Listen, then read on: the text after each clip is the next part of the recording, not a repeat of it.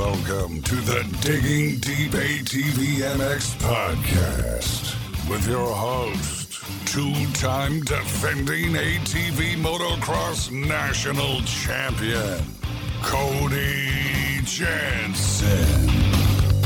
Am I on air?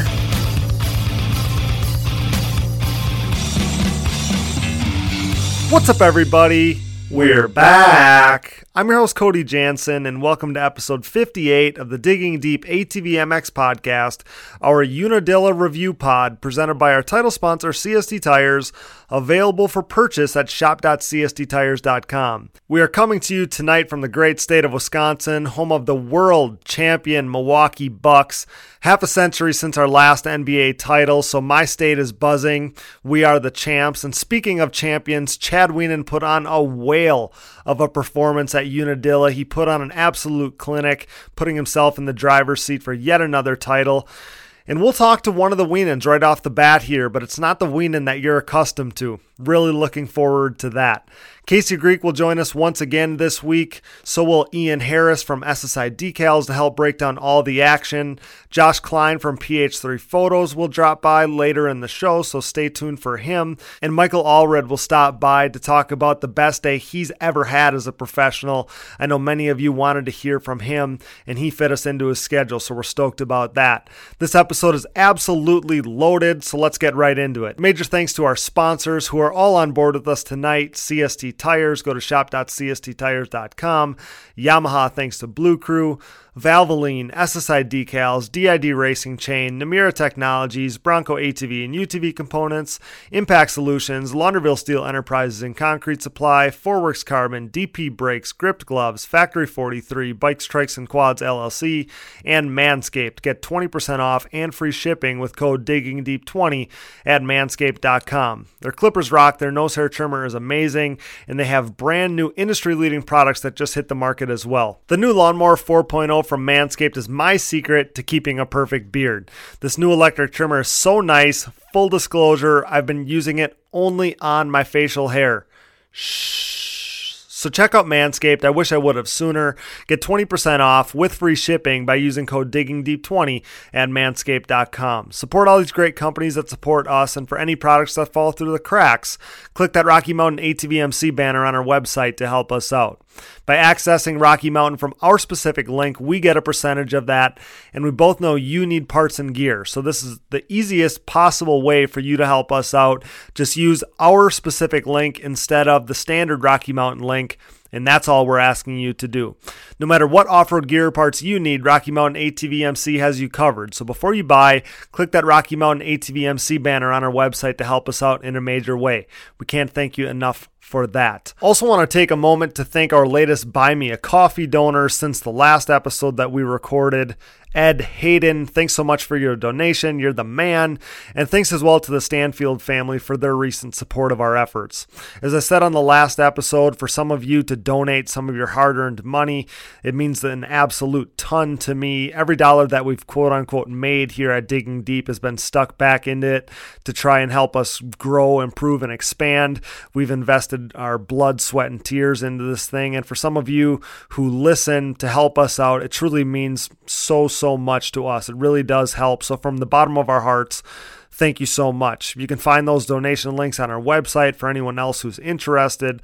Thanks so much again, guys. Now, the 30 second board is up, it's sideways, and the gate is down. Time to dig deep. Let's go. All right, guys, back at it again to break down all the action from Unadilla. As always, here to offer all his insight and opinions, brought to you by our friends at Rocky Mountain ATVMC, your one stop shop for parts, gear, and everything in between to make your ride the best ride. Click that Rocky Mountain ATVMC banner on our website, diggingdeepatvmx.com today to help us out. From Impact Solutions, say hello to Mr. Casey Greek. What's up, Casey? Hey, Cody. Thanks for having me back. Um, pretty interesting weekend that we had here at Unadilla. So excited to break this down and kind of look into what we have next with the famous Redbud. Yeah, excited to talk about it. It was a good weekend. Excited to break it all down here. Also joining us tonight, brought to you by SSI Decals, making your identity stick with championship level graphics. Check out SSI's new and improved website today at ssidecals.com. It's SSI headman himself, Mr. Ian Harris. What's up, Ian? Welcome back. Hey, Cody. Thanks for having me on tonight. Appreciate it. Yeah, we're we're stoked to have you, Ian. We're stoked to have you. It's been a little while. Definitely. Yeah, I think last time I was on was after the Texas uh, race last year at Three Palms. So, mm-hmm. looking forward to it. Yeah, looking forward to it too. I thought that uh, we had a lot of good, great conversations that night, and uh, looking forward to doing it again. So you two were both at the track this weekend. I was not. Um, this was the the last one I planned to miss this season, so I wanted to get a couple experts on back in here to help break down all the action. And guys, holy shit, did Chad Wienen have himself a day? I, I don't put anything past the seven time champ at this point, but I did not anticipate this one. Ian, I'll start with you. What do you what did you think about that? I mean, if I would have told you at the beginning of the weekend that he went 1-1 and ran away with it, I it still would have somehow came as a surprise. So, um, what what do you got to say about that? What do you, what did you think about what he did there? Yeah, I mean, honestly, knowing the conditions of the and the track of Unadilla and just you know the previous races and years i mm-hmm. i honestly you know didn't really give him much of a chance right. and I, you know yeah like, i didn't know how like, else to say it either yeah yeah i mean i'm always you know yeah you know i'm always rooting for him and mm-hmm.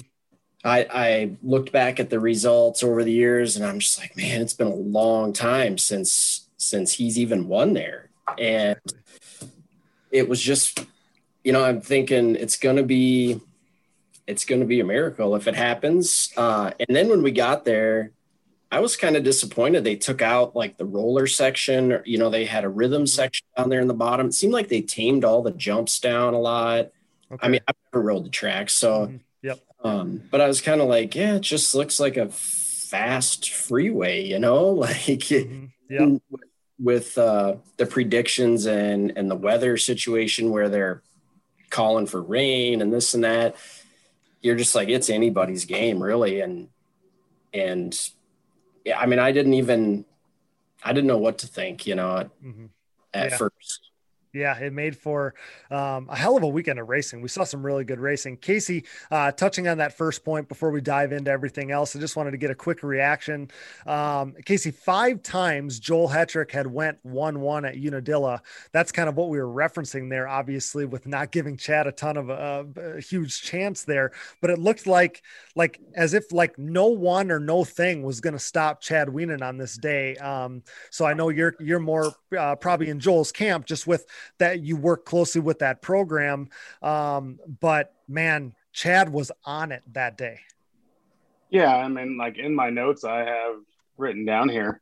Not surprised. Chad always steps up when at the right time, and that's exactly what he did this weekend. Um, impressed to see Chad ride the way he did in the mud. Um, we all go way back in this industry, and we've watched Chad falter in the mud before. We've watched Joel falter in the mud, and both of them have become much better riders in the mud. Um, so yeah, I mean, I, I'm not surprised. There's something about Chad that when the odds are stacked against him, a lot of times he rises up. So you know, hats off to him. He rode his butt off this weekend, and uh, it showed on paper and on the track. Yeah, honestly, it was that second moto that was so impressive, and and I was trying to present a bunch of facts. You know, I, I like uh, I like the history side of things. I like to see some of the stats and, and finishes and stuff that we've seen over the years. And I was, you know, typing out the the posts I was putting out there about how prolifically successful Joel had been at that track over the years, and I was thinking to myself, like, I could picture Chad somewhere, like in a gym or on his quad with steam coming out of his ears. Like I know, you know, stuff like that probably motivates him, but man, it was just so impressive. So looking forward to getting into more of the racing momentarily. But first, a segment you're really going to enjoy. And now we're going to toss it to a very special guest right away, brought to you by Valvoline, the original motor oil. Check out their full line of products at valvoline.com today. I'm proud to introduce wife of seven time and defending AMA ATV Pro Class national champion, fresh off their most recent victory and regaining the series points lead at Unadilla. Say hello to Mrs. Danica Wienen. Danica, welcome to Digging Deep. We're so excited to have you.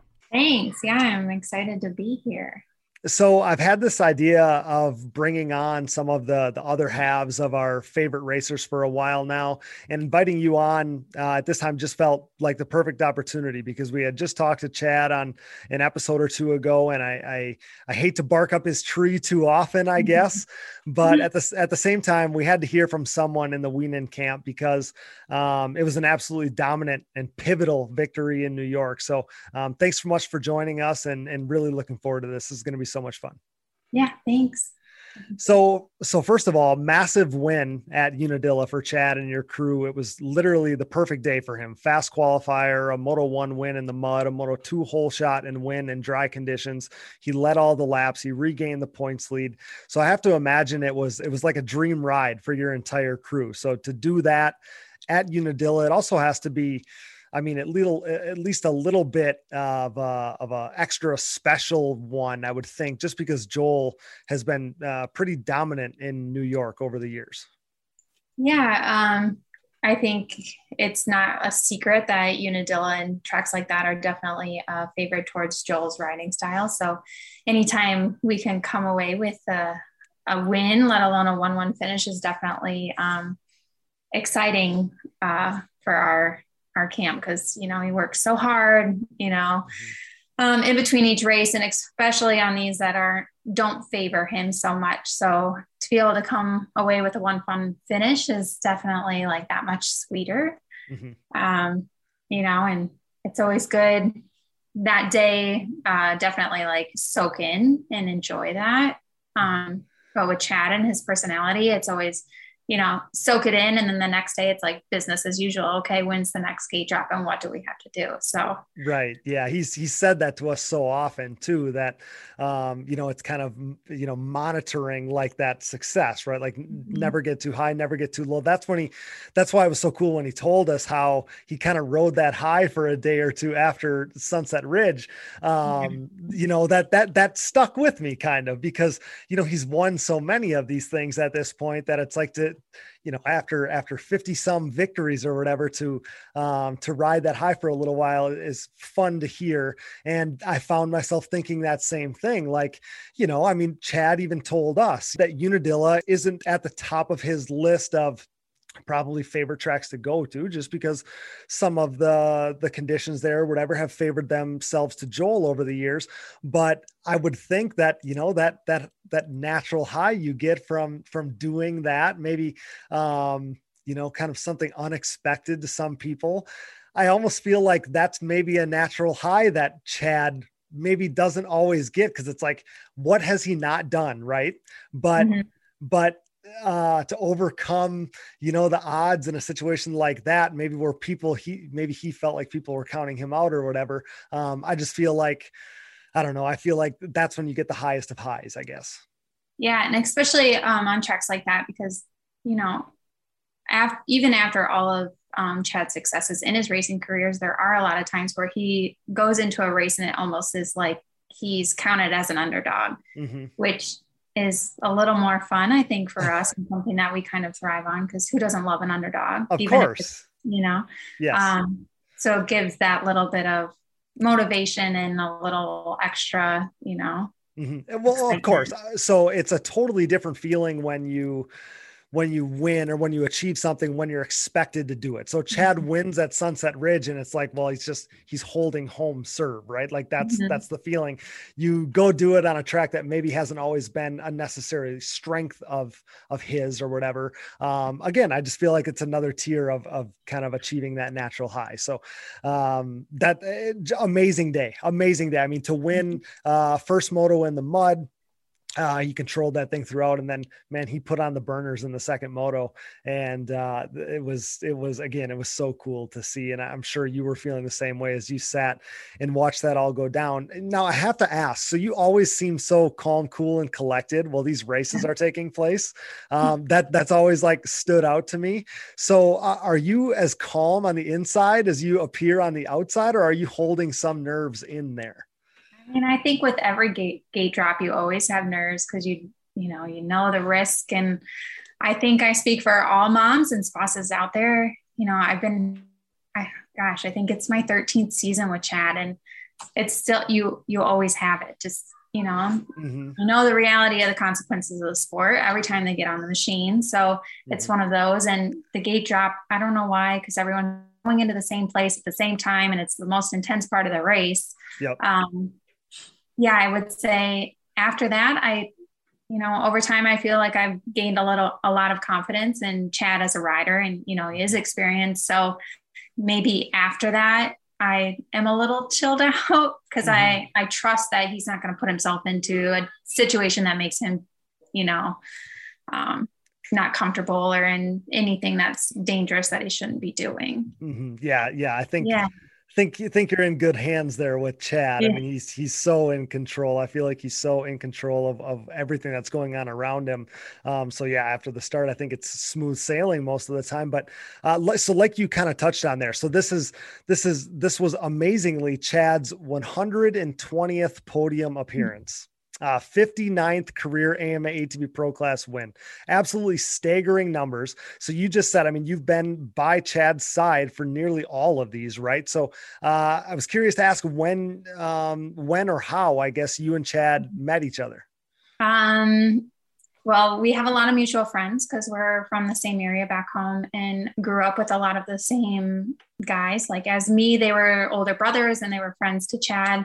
Um, but we didn't meet until later. And um, our friend Timmy, at one point after I graduated high school, was like, "Hey, you should meet Danica. Like, I think you two would hit it off." And I went to school and whatnot, but um, at the end of 2007, we had like our first date, and we kind of formed this friendship.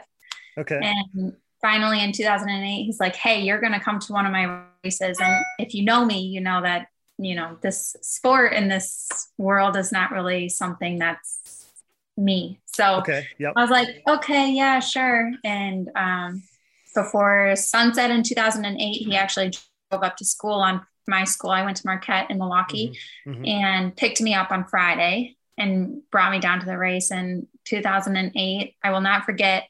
It was a rain race. They only had one moto, and it was it was terrible. It was terrible. I, um, I, remember that race. Yeah, nothing yeah. like nothing like not really getting the actual experience the first yeah. time you were there. No, I had. I was like, oh well, yeah, sure, this is cool. Mud bog. Was, yeah, and he was hurt. Um, the first part, like that part in 2008. So I really had like no understanding. I was new to the sport. I had no concept of, you know, his talents, I guess. And right. uh, everyone's yeah. like, oh, he's so good. And I was like, okay, yeah, everyone thinks their kid's like the captain of the football team. right. So we'll see. But um, yeah, I don't know. And we've been together ever, ever since. I haven't missed a race. And yeah, it's crazy. That's been 13 years right. ago. Yeah, it's crazy. But it also, um, why I wanted to ask that question is I feel like it's crazy how, how, you know, life works or the universe works at times because um, now you, you touched on the Marquette thing and I know like you have like a business PR like background, right? And I'm quite yeah. sure, I was going to say, I was quite sure that you went to Marquette. I don't even know yeah. how I knew that info. Um, yeah, obviously, like you said, a phenomenal school right here in Wisconsin. And I feel like, it was like the perfect combination of you and Chad, though, because when he ventured out on his own and started Wienen Motorsports, his own team in 2012, I have to imagine like you being by his side with your background, um, that had to be like invaluable to him as he's starting that new endeavor. Yeah, I, I like you said, it just it kind of worked out so perfectly, and um, mm-hmm. like my role in it all kind of went like started organically. Um, mm-hmm. in 2012 we kind of just had to put our put our heads together and we're like how are we going to make this work? What do we have to do? Because before that he had been on the factory teams and you know he really he just had to ride. Um, so i was like well i can you know i can do this and i can do that. And it just kind of snowballed into that into what it is today. Mm-hmm. and it's worked out well because it allows him to still be able to focus on riding and keeping himself in check and you know, he does all of his shop work and all of his mm-hmm. builds mm-hmm. and all of that. So yep. being able to take control of the one side and have him focus on that, I think has really helped us in the success that he's been able to have. Oh, I, am sure. So tell me a little bit more about that. I mean, is that something that you that you still do to this day? I mean, nearly a decade later. I know you guys have two little ones now, so I'm sure mm-hmm. things are crazier than ever. I'm sure, but um, are you still doing like some of the PR work stuff? Are you are you doing the Wienen Motorsport stuff? Tell me a little bit more about that. Yeah. Um, you know, I still do all the website stuff, all the back end stuff, you know, that okay. Chad's like, I don't, that's not my thing. I'm like, yes, it's mine. the dirty word. yeah, the dirty word, if you will. Um, and it's kind of nice for me because I enjoy doing that. And it's definitely changed. And, you know, we have to both, you know, tackle a lot of things together now having kids. You know, we thought we didn't have time before, and now we have two kids, and we definitely have no time. And I had no idea why I thought I didn't before. Mm-hmm. Um, but yeah, and I do, all the proposals and things like that. So that was, you know, right up my alley. And I'm like, you know, I'm not necessarily um, using my degree, but my degree has helped what we have today. So, and that's kind of why I asked that question because it was like the perfect combination. Like you yeah. were, you were what he was missing, and it's really hard, at least from afar, to imagine like what Wienen Motorsports ever would have been without you. I mean, I, I you would yeah. know, you know, and we could ask Chad, but it probably would have never happened, you know? Yeah. Um, and actually like in 2012, you know, the boys were working so hard down in Florida and they were in the shop wicked late and up early in the morning. And I was like, all right, I got to do something. What am I going to do? And I was like, you know what? I'm going to make a website for Chad.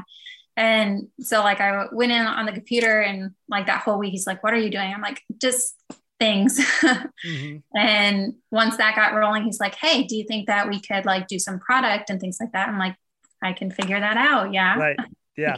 So yeah, it's kind of crazy looking back on how that even started, but kind of cool to where it is now obviously, I mean, Wienen Motorsports became a really big endeavor, obviously, yeah. and, and and again, it's like it's like things just happen. It all it all like funnels into this path, and it's crazy how you find yourself there. But it was it was um, the perfect combination that created it. So uh, I want to ask you then what it's like to be married to arguably the greatest athlete and competitor the sport has ever seen. I mean, I'm sure um, that it has its hurdles, you know. Uh, you know, being married to a professional athlete like, like that, but he sure does seem to manage being a professional athlete and being an awesome dad like a dream. Mm-hmm. Um, so I have to believe it's it's so enjoyable though for you um and and it's it's hard, like listening to you talk it's so cool because it's like where does chad end and and danica begin right? Like it's just this this cool um you know two legs that your family stands on but i have to believe it's enjoyable for you to stand by and watch your partner live out his dreams to the nth degree. I have to think that that's that whole thing is amazing for you. Yeah it's really crazy. Um you know i, I married a very humble man so in our household he's still still Chad and mm-hmm. Papa, you know, he still changes the diapers and right all of that. Um, but yeah, he's always been no matter like how big or small, if he's into something, he's into it and he is all the way. So it's definitely a, you know, attributed to his success. Um, but yeah, he still makes the time to, you know, this morning we went on a bike ride, the four of us, and he was just out taking Lakin for a ripper on the track. So, uh, yeah, it's it's awesome. Um, and you know, he his um, career has definitely shaped like our lifestyle and our choices, like as a family. Um, but I think for the better, you know, like mm-hmm. when he got hurt back in 2011, we really like, we took a look at life and we're like, okay, this happened.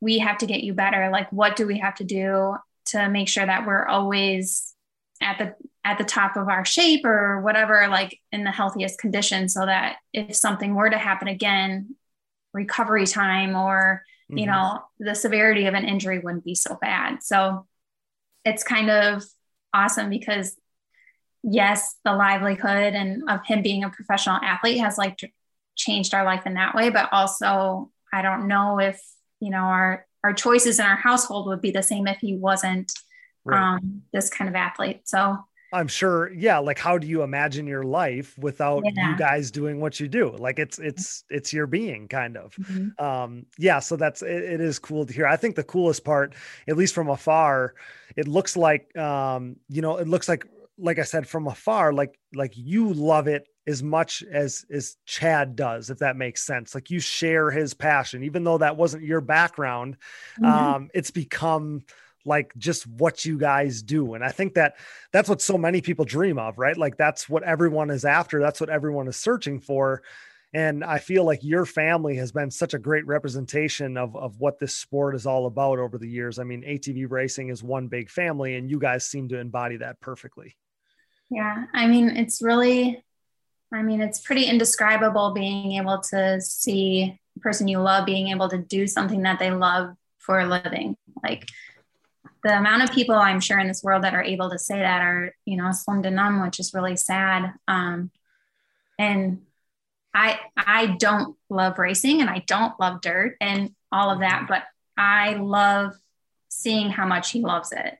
Mhm. And so I think that's why like seeing how much he loves it has made me be so supportive in it. Because when you see someone that you love love something so much you develop a love for it as well. Hmm And and ATV racing as a whole is better because of Chad, because of who Chad is, because of everything that he represents, because he does everything the right way.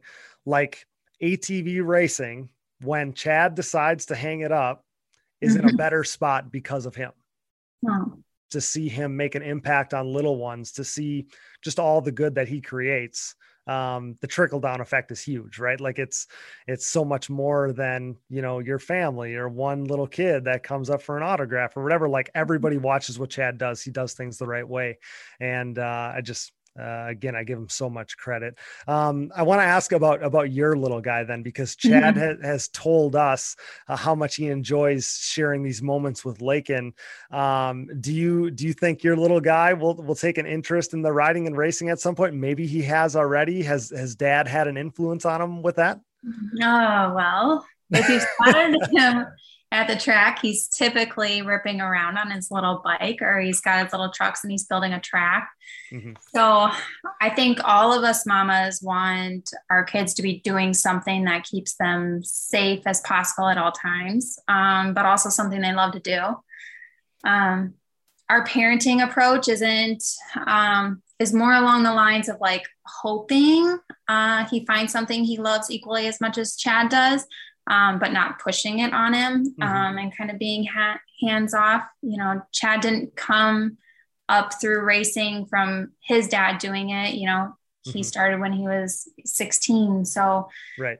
being able to let him decide and kind of navigate and then just choosing to support him in whatever he decides to do. Um, I mean, I'm hoping that it's more like chess or golf or something like that. You know, I can get behind that.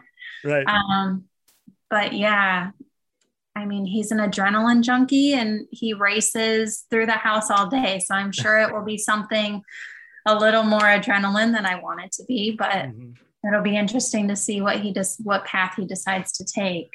Yeah, that's obviously um, has to be the right way to do it, right? Let him kind of Mhm. kind of choose his path. He's big into tractors, right? I feel like I picked up on that, so maybe he wants to be a farmer. Yeah, yeah. And, uh, you know, my dad has an excavation business. And so he's always been about, around heavy machinery. So that's Okay. super big. But I mean, what little boy doesn't love that, I guess? Right, right, right.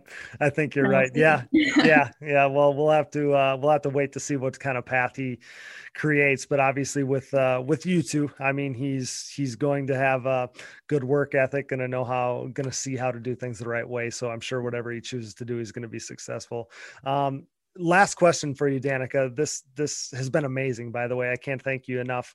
Uh, so you see Chad every single day. You see the way he grinds. I think it's easy to see that he's currently at probably the best he's ever been. Like Tom Brady, he's he's beating Father Time at this point. So, um, how long do you think we can expect to see Chad continue to line up like this? Because he doesn't look like a guy that plans on slowing down anytime soon. yeah. I don't know. I get this. I get asked this all the time, and I'm always like, you know, I'm not sure. Mm-hmm. Um, since the beginning of our relationship, he's always said, I'm, you know, until the point where I don't feel safe or I'm not having fun anymore, at that point, I'll know it's time to hang up my boots. But um, he's not there yet. Mm-hmm. So we'll see. And yeah, he's definitely, um, I think, in one of the best shapes he's ever been in, and you know, through the past however many years we've been together. So mm-hmm. I'm not sure, but uh, we are getting older. so, but he always says age is not a number; it's how you feel. Mm-hmm. Yeah, I mean, he yeah. he sure he sure looks like he feels good. I didn't assume you were going to come on here and break any news, but uh, I figured you could give us a little insight there, and I think that that's the right answer. I mean, as long as he's having fun, as long as he feels safe, as long as he's thriving. Look at him right now. He he just uh, he just slayed it this past weekend. So mm-hmm. um, we're gonna we're gonna appreciate him as long as he's here. Danica, this has been amazing. I, I think it's safe to say that this surpassed my expectations. I hope that you enjoyed it as much as I did. I think our listeners are gonna love this. Absolutely. Thanks for having me on. Yeah, thanks so much. This has been so much fun. Congrats again on a stellar weekend and uh, good luck to the squad at Redbud. We know Chad's looking forward to that one. Yeah, definitely. And we'll have uh it's awesome that one's so close. You know, we have so many mm-hmm. friends and family that come up, so we always enjoy enjoy that one and it's always a always a whirlwind. So mm-hmm. yeah, that's a that's a favorite one for us too. Danica, thanks so much. We appreciate it so much. Thanks, Cody. That's wife of Unadilla event winner Chad Wienen and the glue that keeps the entire program together. It sounds like Mrs. Danica Wienen, brought to you by Valvoline. Visit valvoline.com for over 150 years of experience and expertise to improve your ride. Congrats, Danica. We'll see you guys in a couple weeks. See you soon. We'll get right back to the show, but now a word from our sponsors. And thank you for listening to these ads. Without these great companies, none of this would be possible. Show your support for the people who support us. Welcome to the team, two time champ Joel Hetrick, who dropped the biggest news of the offseason when he announced his move to CST Tires. The CST takeover has been gaining momentum over the past several seasons, and now Joel Hetrick and his Phoenix Racing teammate Jeffrey Rastrelli are the most recent additions. The Pulse MXR tire has helped lead riders like Thomas Brown to race wins and three consecutive Quad Cross of Nations titles, Nick Janusa to the Pro Class podium, myself, Cody Jansen, as I rode my Pulse MXR fronts and white label soft compound rears to back to back national championships in the Junior 25 Plus class, and the most recent additions have us thinking a Pro Class national championship is on the horizon for CST tires. The Pulse MXR tire, available in soft and standard compounds, offers the highest level of traction most predictable cornering, and superior wear characteristics when compared to the competition. Visit shop.csttires.com to join the CST takeover today or prepare to be beat by someone who did. Joel Hetrick, Jeffrey Rastrelli, Nick Janusa, myself, and so many others are believers in CST Tires. Are you? CST Tires, where passion meets the ground. You already know we're Team Blue Crew here at the Digging Deep ATV MX podcast. Whether it's second all time winningest, seven time and reigning ATV MX Pro Class National Champion Chad Wienen, or six time and current XC1 Pro ATV GNCC National Champion Walker Fowler, it's clear the podium proven Yamaha YFZ 450R is the winning choice of sport ATVs. This unprecedented success for the YFZ 450R, its unrivaled quality and performance, and the undeniable fact that Yamaha is the leading OEM supporter of ATV racing has created a Yamaha takeover within the sport quad market. Better yet, Yamaha's Blue Crew Racer Support Program is back and even stronger for 2021, meaning Yamaha riders are about to cash in on higher payouts and more prize opportunities, including a chance to win a brand new YFZ 450R. For more info, head over to YamahaBlueCrew.com, follow them on social media at Yamaha Outdoors, and check out Yamaha's full proven off road lineup at YamahaOutdoors.com today. For over 150 years, Valvoline has led the charge by being dedicated to constant improvement and innovation across all disciplines of racing. Valvoline has sponsored some of the greatest names in motorsports, and for the better part of a decade, I've been fortunate enough to be part of the historically great Team Valvoline. From my commuting vehicles to small engines, race quads, and everything in between, I trust nothing but Valvoline in all of my equipment. I've experienced increased function and durability as well as a longer life expectancy thanks to Valvoline's array of products and lubricants. Since 1866, Valvoline has been focused on bettering your experience, whether on road, on track, and everywhere in between. Upgrade to Valvoline today and check them out at valvoline.com. SSI Decals is a name synonymous with ATV racing, synonymous with big time success, and absolutely synonymous with the best looking decals around. An offshoot of their parent company that was established in 1947, SSI first took shape from owner Ian Harris's passion for ATVs. With what started as just making numbers and decals for riders like Chad Wienen, the company quickly took off, and today you couldn't imagine ATV motocross without SSI decals. The graphics maker and designer now supports all the top teams in ATV motocross, as well as teams and riders racing GNCC, WORCS Series, Pro Motocross and Supercross, Canadian Pro Motocross, short course off road trucks, UTVs, snowcross, and oh yeah, six time NHRA world champion Clay Millican. No project is too big or too small for SSI decals, making your identity stick with championship level graphics. Head over to SSIDecals.com today and then maybe call the doctor because things are about to get sick. The Digging Deep ATV MX podcast is brought to you in part by DID in their range of championship winning chains. Powered by technology, DID chains are designed to give you the greatest strength to weight ratio, making them the optimal chain for racing and giving you a championship level edge.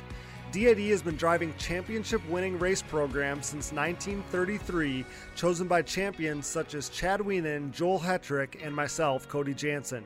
Champion above the rest is DID's 520 ATV2 chain, with those same design principles and materials being used throughout their entire line of products, including their on road category as well. Pick up a DID chain today at your local dealer or reputable online e-tailer.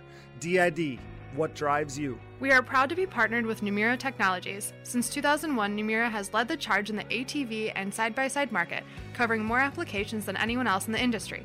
Namura's advanced piston technology uses a NASA exclusive aluminum alloy that helps to reduce expansion rates, that allows for tighter tolerances, and leads to higher overall engine performance for your machine. For more information about Namura's wide offerings of pistons, rings, gaskets, and industry leading top end repair kits, Visit your local dealer or online at www.namura.com. Numera Technologies, pistons with an attitude. We are pleased to be partnered with Bronco ATV and UTV components. Bronco has been an industry leader in replacement hard parts and accessories for all makes and models for over 15 years. With a catalog that includes a full line of electrical components, engine internals like rods and cylinders, all the way down to suspension parts and bearing kits. Bronco is your hard part source for whatever you need for whatever you ride. Available exclusively through distributors around the world. Visit your local dealer or online at broncoatv.com. Forworks Carbon's innovative lightweight products include top notch seat covers, carbon fiber, and plastic hoods, gas tank covers, exhaust shields, shock guards, and much more. Whether you have an ATV, UTV, or snowmobile, Forworks has the goodies that will improve your ride and make you salivate. We trust Forworks for increased function and a sexier look, and you should too. Forworks Carbon, always working hard to bring high quality and innovative parts to the market. Check them out today at fwcarbon.com. Let's talk about this week's Impact Solutions Impact Moment, where we highlight something good and positive happening in ATV motocross. And I'll start this week so a couple weeks back, I was at a practice track here in Wisconsin, legendary Pine Ridge Raceway for anybody here in the Midwest, and I saw a little boy. He was probably about eight, I would say, maybe he was as old as ten. And uh, when I first noticed him, he was running around the pits in, in street clothes with the addition of a moto helmet on. And I didn't really think twice about it till I saw him again. It was probably 45 minutes later, and now he was sitting on the bleachers, still in his casual wear, but with that motocross helmet still on. Another half hour passed, crossed the track. Now I see him on another set of bleachers. There he is. He's still got that helmet on. Now I don't know if this little boy, if his dirt bike was broken down, if he didn't have one. I kind of assumed that it was the latter there. But this little boy was just tickled pink to be at the motocross track and to act like one of the guys with his little helmet on. And it just stuck with me. Like, uh, how much of a privilege it is for people like us who have the means and have the ability to go out and enjoy this sport the way we do. I just I thought it was so pure. So I I challenge all the listeners out there who are listening right now. I challenge the three of us as well to take a moment to appreciate these things, appreciate the ability and the the blessings that we have to go enjoy these things. Like this little boy who just wanted to wear his helmet and be around the bikes at the at the practice track. Just pretty freaking cool. It stuck with me. Um, this has almost been two weeks now, and I knew that this is what I wanted to touch on when we recorded this segment. And I think um, if we could, you know, kind of all just put ourselves in that mindset, even if it's just for a moment, I bet that we would all become a little more appreciative, a little more present, probably enjoy things a little better. So, um, guys, you got anything, got anything that stands out to you there? Otherwise, we'll hop into Casey's Impact Solutions Impact Moment.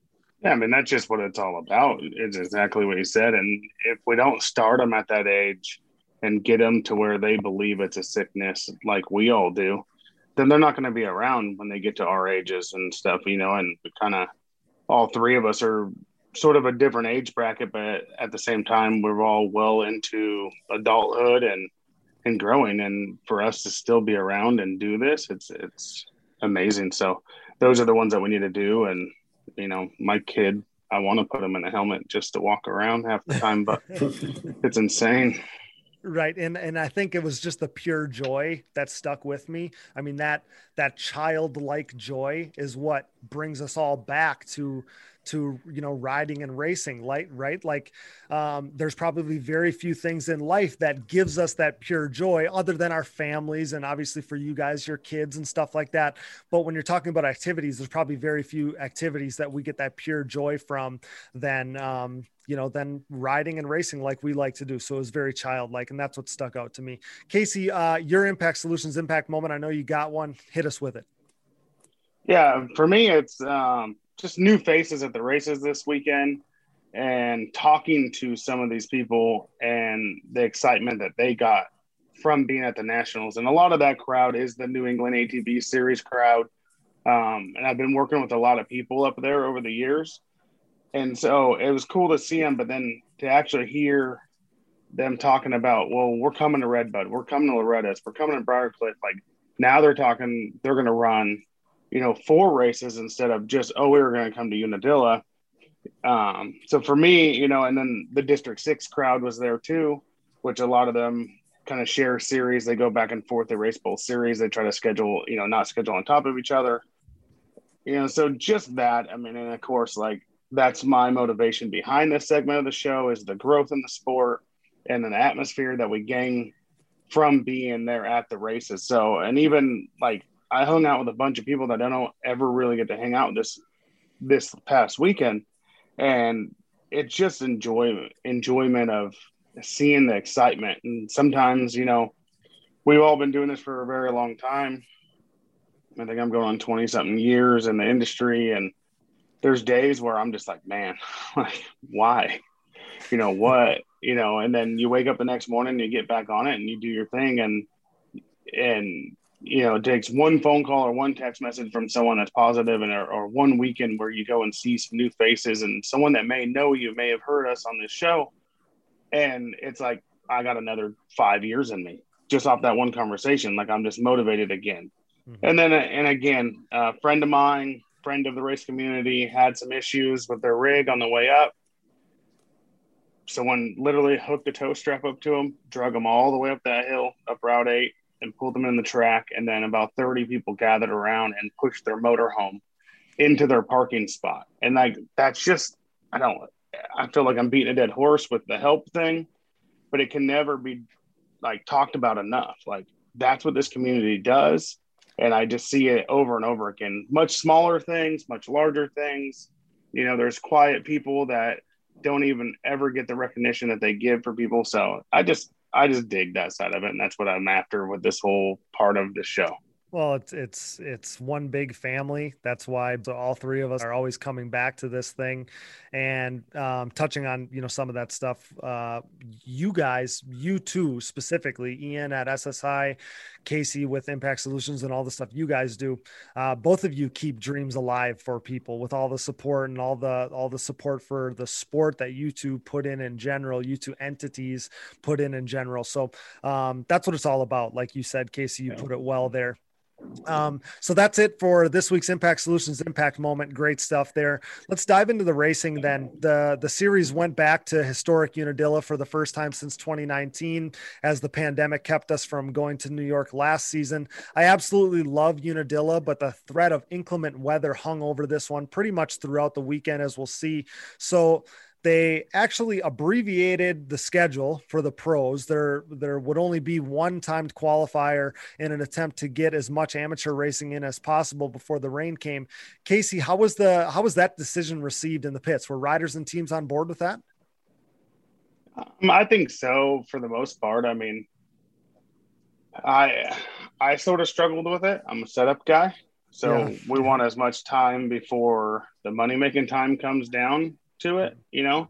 But at the same time, like I seen it and I looked at the radar and I actually talked to some of the owners of the facility and you know looked at the radar with them. And when you when you lived in an area or a spot your entire life and you've worked out there in those fields, let's call it, but on that motocross track yep. for 30, 40 years, you pretty much can pinpoint exactly when it's going to rain. And that's exactly what they did. I mean, he, he literally, he's like, 1230, 1245, it's going to rain. I'm like, okay, well, the hourly, he's like, who cares about the hourly? Look at the radar, look at the clouds. This is what time it's going to get here. I'm like, okay. So, like, instantly, I was already like geared forward. Okay, let's go get big tires. Let's mud prep. Let's get everything ready. Mm-hmm. We're going to need it. The track's very, you know, it's a, it's a harder soil there. So, it wasn't really about trying to get you know mud tires because the ruts and the heavy mud it was just to keep the bikes up and out of the out of the moisture as much as you can. Obviously you're always going to be trapped into that but slowing wheel speeds down and making the bikes a little bit more controllable was what we were after. We didn't get the time but as far as the schedule it ended up working out. It was fine. Um, it was kind of funny to see everyone be in the principal's office after like the first two laps of qualifying. Harv yeah. stopped practice and pulled everyone in, and so being one time that I didn't, you know, I didn't have a rider when that happened. It hasn't happened in years where I've watched this case, but I've seen it before and I've been involved in it. Mm-hmm. It was kind of fun because it's going up there and talking crap. Like you guys are in the principal's office, like having fun with it. But um, you know, these guys are professionals. What they did wasn't wrong. Was it misunderstood when it was delivered? Yes. And but at the same time, like I agree. Like these guys, if if the first lap could be a caution lap every single practice, mm-hmm. I would be so happy. Like, yeah, I, yep. To me, like, you don't jump jumps first lap, and you Agreed. haven't been there in two years. Mm-hmm. I know you guys are professionals, and like, trust me, I have so much respect. But mm-hmm. let's just go cruise the first lap, and then we can go. It should. you go show us what you got. It should be a mandatory thing. I would love to see that. I, th- I know that that's been something that uh, Supercross has started to dabble with a little bit. And I think that makes so much sense. Let the guys slowly look at the track, force them to do it. But then in the in the same respect, uh, the other side of the argument is we only get 15 minutes to go put a lap in, so we want to you know get warmed up right away and get that heater. You know what I mean? I mean that's the other side of the argument. But I agree 100. percent So um, that was really interesting to see there. So Chad Wienen took the the pole position position then in that one morning qualifying session. Joel Hetrick was P2, Brandon Hogue was P3, Bryce Ford came in with the, the fourth fastest time, and Nick Janusa, who was uh, featured on the event T there, he was um, fifth fastest. Ian, uh, what were your main takeaways from qualifying? The track was uh, still in perfect condition at this point, and Chad grabbed the the top spot um, in qualifying there. That was impressive just because Joel has been so dominant there over the years. But uh, like we touched on already, but what did you take away from qualifying, Ian? Yeah, I think um, I was a bit surprised that Chad got the the fast qualifier. I, I was watching the live timing and, mm-hmm. and knew that it was a, a Joel style track for sure. And and like you guys said, they they only had a you know a very short amount of time and especially after they were pulled in for for their little uh, the little episode about the lights and and going to the principal's office, it was you know, I think everyone was kind of looking at their watches like, I wonder if they're going to just pick pick up the time back, you know, like right where they're at and and right. let it continue on or what they're going to do. And mm-hmm. they kept turning laps and turning laps and you know, I'd see Joel put in a heater and Chad would come around and, you know, then some of them other guys, even Bryce and, and Brandon Hogue, they were, and, and Janusa, they were all just, I was watching them, they were laying down heaters lap after lap. And so even at the end, I was like, I had to do a double take almost like, did Chad really, like, did he really get the, the top qualifier? In fact, I don't even know if he's gotten one this year at all. Mm-hmm. Honestly, yeah, I, I didn't look back, but it was um, it, from there on, I was like, well, I mean, I he's got what what it's going to take this weekend, and mm-hmm. if it's going to happen, you know. Right. And the other thing that kind of stood out to me, I just wondered what those guys were thinking because they're used to then hopping on the track, you know, an hour and a half later or an hour later. So to go from, uh, you know, 10 30 in the morning and then not be back on the track until 1 30 in the afternoon, even if the conditions wouldn't have changed in between there, like that's a long time to be off the racetrack solely because those guys aren't used to that. Um, so conditions were meant there but that changed. Like we were just talking about about a, a half hour or whatever it was before moto one when the skies opened up and the rain began to pour down.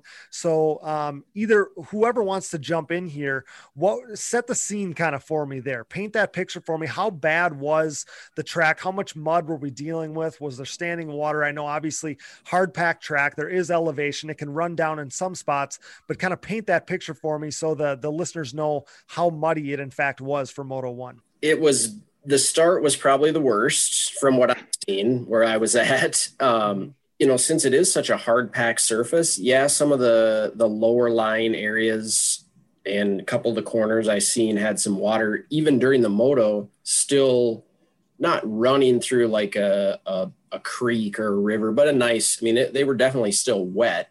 Right after they had it had it run in quite a bit.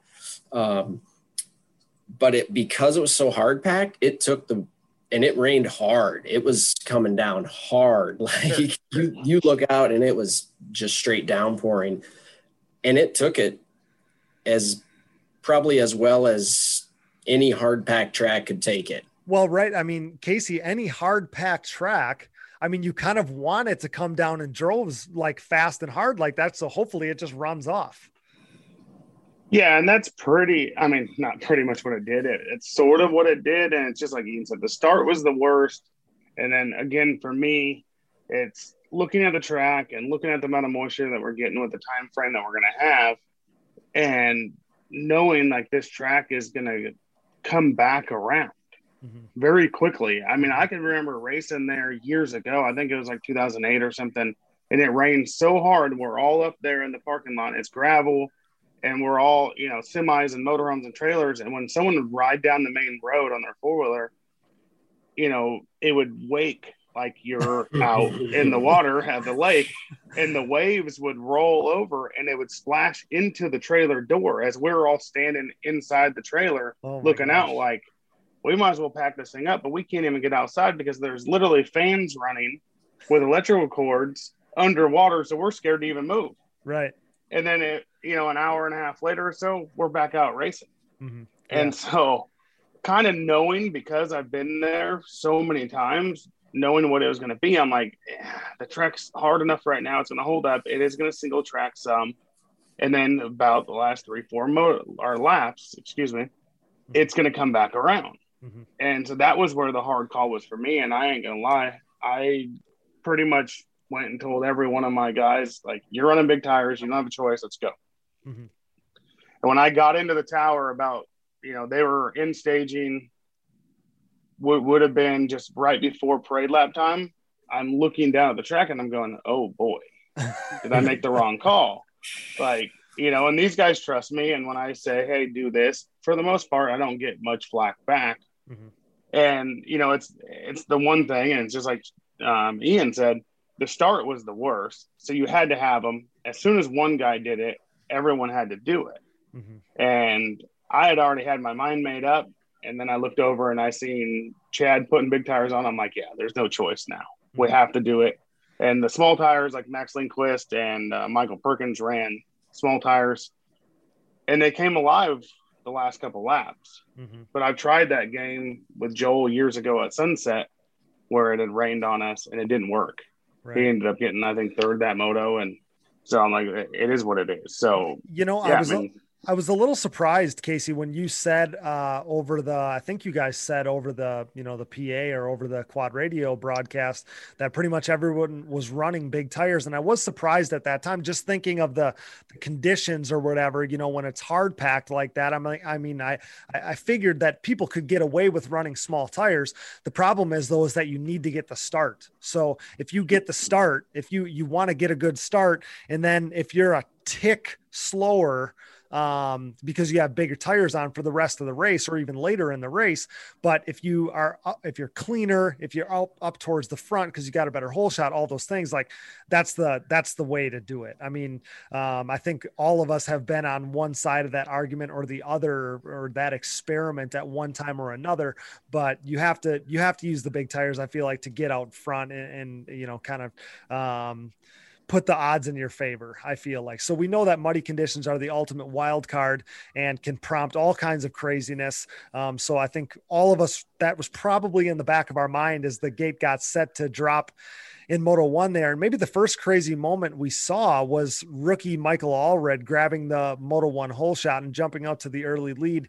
Ian, you're a racer as well. Um, is there a better feeling than ripping a hole shot in the mud? I'll help. I'll help you. yeah, yeah, the answer is no. We want to yeah, yeah. Want to get out there in clean air and cover everybody behind you with as much mud as possible. Michael's been, you know, he's been right at some of these, uh, the the front of some of these hole shots this year, but but to finally do it um, in the mud, he picked the the most opportune time to do it, the best time to do it. That's for sure. Yeah, yeah, for sure. And and I think what really had me shook, I was up there at the line wa- watching them scrape their gates, mm-hmm. you know, gobs of mud from behind, scraping them out, and I looked over. Brandon Hogue was on the, the far inside, and there was a nice patch of grass there. And okay.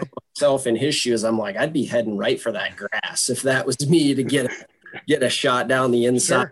knowing how muddy it was in front. Mm-hmm. And pretty soon, all of a sudden, I see Harv coming out in front of the in front of the gates, and he's telling everybody to start him up. And I'm kind of looking around, like, wait a minute, nobody's like, are they not doing a sight lap here? So they must have had a discussion down there and all decided they weren't going to do a sight lap. Everyone must have voted, whatever the case was. Mm-hmm. He's telling them to fire him up that, and the card girl was on the track. And I was like, whoa, what is going on? like, I cannot, I can't remember the last time they didn't do a sight lap. Even I've seen them do them in muddy conditions. Maybe not everybody, mm-hmm. but I've definitely seen at least one or two guys go out. So I was totally caught off guard by that. And, sure enough, yeah, everyone everyone just fired them up and and they were they were going straight into the first moto without a sight lap. So I mean, props to those guys because they didn't know what the track what was lying ahead. Basically, I mean, mm-hmm going out sight unseen. Right. Yeah. I remember being in that uh, in that position once or twice in my pro career too, where everybody skipped the sight lap, and it is eerie. It is weird where it's like all of a sudden, okay, I, I guess here we're going. Otherwise, you kind of get that slow ramp up, whether it's your, uh, you know, your adrenaline or whatever. Like, okay, here's the sight lap. Next time I come through here, you know, we're going to be in this gnarly pack of guys. You don't get that with no sight lap. So, uh, so yeah. that is that is a shock a little bit. Um, but Chad Wienen quickly overtakes Michael Allred for the lead. He uh, begins to set sail from there. Now, about halfway through that opening lap, um, our next crazy moment happens when Joel Hatcher comes into a corner hot. He gets sideways, it spits him off. Worst case scenario for Joel, honestly, at this point, upside down in the mud. Casey, what do you see? Um, I seen a guy that was willing to take every chance it had to get there with Chad mm-hmm. and put it all in line. And I mean, racers are racers. You ain't going to change that. Um, in my eyes, in all honesty, I mean, obviously Joel made a mistake, so I can't sit here and say he didn't do anything wrong. Um, I'd say the first mistake happened is going back to Ian's point that he they didn't do sight lap, and in those conditions, so there's been plenty of mud races where I've been with John or Doug or you know whoever, and with thick, nasty, heavy mud. And I'm like, nope, we're not doing sight lap. In that condition where you can cruise around and actually see it and feel the big tires and see what how the sickness is, the, the slickness, if you were the only guy to go, who cares? Mm-hmm. So like I'm still stuck on the sight lap thing. I've been stuck on it all week. I'm like angry about it to the point. But it, the sight lap could have or couldn't have fixed that issue. But at the same time, like Joe was just there to do a job. He needed to get to the front. He seen there was guys between him and Chad, and he needed to be next to Chad and with Chad to win a race. Mm-hmm. And so in my eyes, like none of us are perfect. I make mistakes every day. We all do. He made a mistake. It is what it is. He's got a hole to dig out of now. Um, super proud of it. You know his rebound. You know he didn't have any front brakes like the rest of that moto. Still went out and turned. I believe he turned the fastest lap time of the race, or really really close to it with no front brakes in those conditions. Mm-hmm. So can't be mad at the guy. Like oh no, he put his heart out there. So it sucks, but what are you going to do? That's it's racing. If we knew the results of the races, we wouldn't show up. Mm-hmm, exactly. And that's that's it right there. Exactly. I, I think it's one of those situations where it was, you know, something happened, things happen in those in those conditions. They happen fast. Um, but it's not like he would do anything different next time around. I mean, that's that's kind of what you're getting at, Casey. Like he, yes, yeah. it was it was it was dubbed as a mistake. Like it's it's going to be called a mistake, but it's not like he went out on a limb and tried something sketchy in a moment and then it bit him. No, he was just he was just doing his thing, you know. Spur of the moment thing happened. He got sideways. It spit him off. It, it's it was an honest mistake. It's just something that happens. You know, came up and bit him. But um, he would make a quick pit stop before charging up you know, to 10th in the moto. You could see after he came in, I don't know if he got new goggles or whatever, but he threw it in hyperspeed there for a little while. And um, not the, it obviously wasn't the moto that the point leader coming into the moto wanted, but his teammate Jeffrey Rastrelli was running strong in the runner up spot behind Chad Wienen, um, brought it home solidly in second to match his career best moto finish. Nine different times he's finished second in a pro moto this was a strong ride. Um, was was he pumped? Was Jeffrey pumped after that one, Casey? Yeah, he's definitely happy, and I think the impressive thing to me, and you know, obviously there's mud there that you know adds different elements, but Jeffrey was good all day, but his qualifying times weren't, and he wasn't happy about that. And I'm like, dude, like everyone's so close, just chill. I mean, he was, he had Chad, Joel, Brandon, three, four, five, six, seven. He was 7th mm-hmm. And, you know, it wasn't a big gap between, you know, third and seventh, eighth. You know, Max Lindquist was eighth. Like, he wasn't happy about that either. Right. But to be able to come out and finish second in the first moto, you know, for Jeffrey, it put him in a really good position going into the second moto. And I think it put his head back on straight. And, you know, some of these guys, they need to remember at times, and, you know, hopefully they're listening, like, you know, practice or qualifying isn't always everything. Mm-hmm. You know, we don't call you racers because you're good at practice.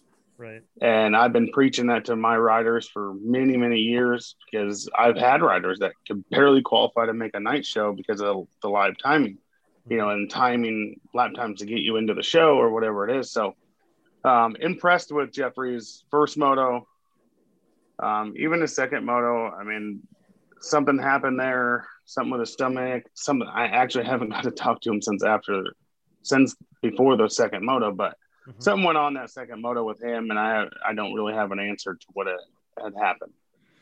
Okay. Well, um, yeah, I do think that it was a good ride for him there. I was stoked for him in the, the first moto. We'll get to more of the second moto stuff. Bryce Ford kind of wrapping up things in the first moto. Bryce Ford got up to third on lap four and ran all alone, really, in the number three spot for the duration of that one, the first moto. Ian, I know you're a key player in Bryce's program what can you say about the opening moto there? It was a good ride in tough conditions for the youngster. Stepped up, really looked like looked kind of more like a veteran. Rode seemed like he rode more in control in that first moto, which is exactly what you needed to do in those conditions. I came away really impressed with that one. So, Ian, uh, what about you? Yeah, I was very impressed with it. Uh, overall, I could tell on the track he was he seemed much more calm than I've seen him in previous races. Um, yep. And and even before the race, and even like the week leading up to it, talking to him, he just had a way more positive, you know, attitude about just racing in general and and going into it. Uh, and as soon as the gate dropped, I mean, he he was buried quite a ways back, and Yeah. he quick passes, and and he just seemed he didn't seem out of control. You know, not that he ever rides out of control. You can tell when people are in panic mode, they just seem a little bit frazzled. You know, Of course. But- Yeah. he looked um yeah i was impressed he he definitely looked like a veteran out there and and it showed in the end i mean he he held right with jeffrey he was pressuring him a few different times um i mean he he definitely he definitely rode well and I feel like, and maybe that's just the, you know, the the younger dude in him, you know, kind of that younger mindset. Obviously, he's full of fire, but I also feel like maybe, I mean, maybe the ups and downs are a little more peaks and valleys when you're when you're, you know, younger. He's a young pro. He's used to winning his whole career. So I felt like you were going to maybe see that little bit of a boost after we saw him get that podium at Pleasure Valley because I like you're kind of saying like everything is just a little more elevated. You know, you're going to okay, I got that monkey off my back. I'm back where I'm supposed to be. Okay, now let's hit the ground running. I just kind of got that feeling so it doesn't necessarily come as a surprise. for sure So fourth in this one was our whole shot award winner, Michael Allred. What a performance. Um, Casey. So, so for him to hang on, and I know it was a muddy moto, but for him to hang on to that, you know, that fourth spot to see guys, you know, like Wesley got fifth to see Wesley straight up finish fifth behind Michael. Like obviously it's kind of a little bit of a cheat code when you get that good start, but man, credit to him. He looked the part of a top three, top five guy there that whole first moto. Credit to him. Fourth for Michael Allred in Moto One. What do you got to say about that?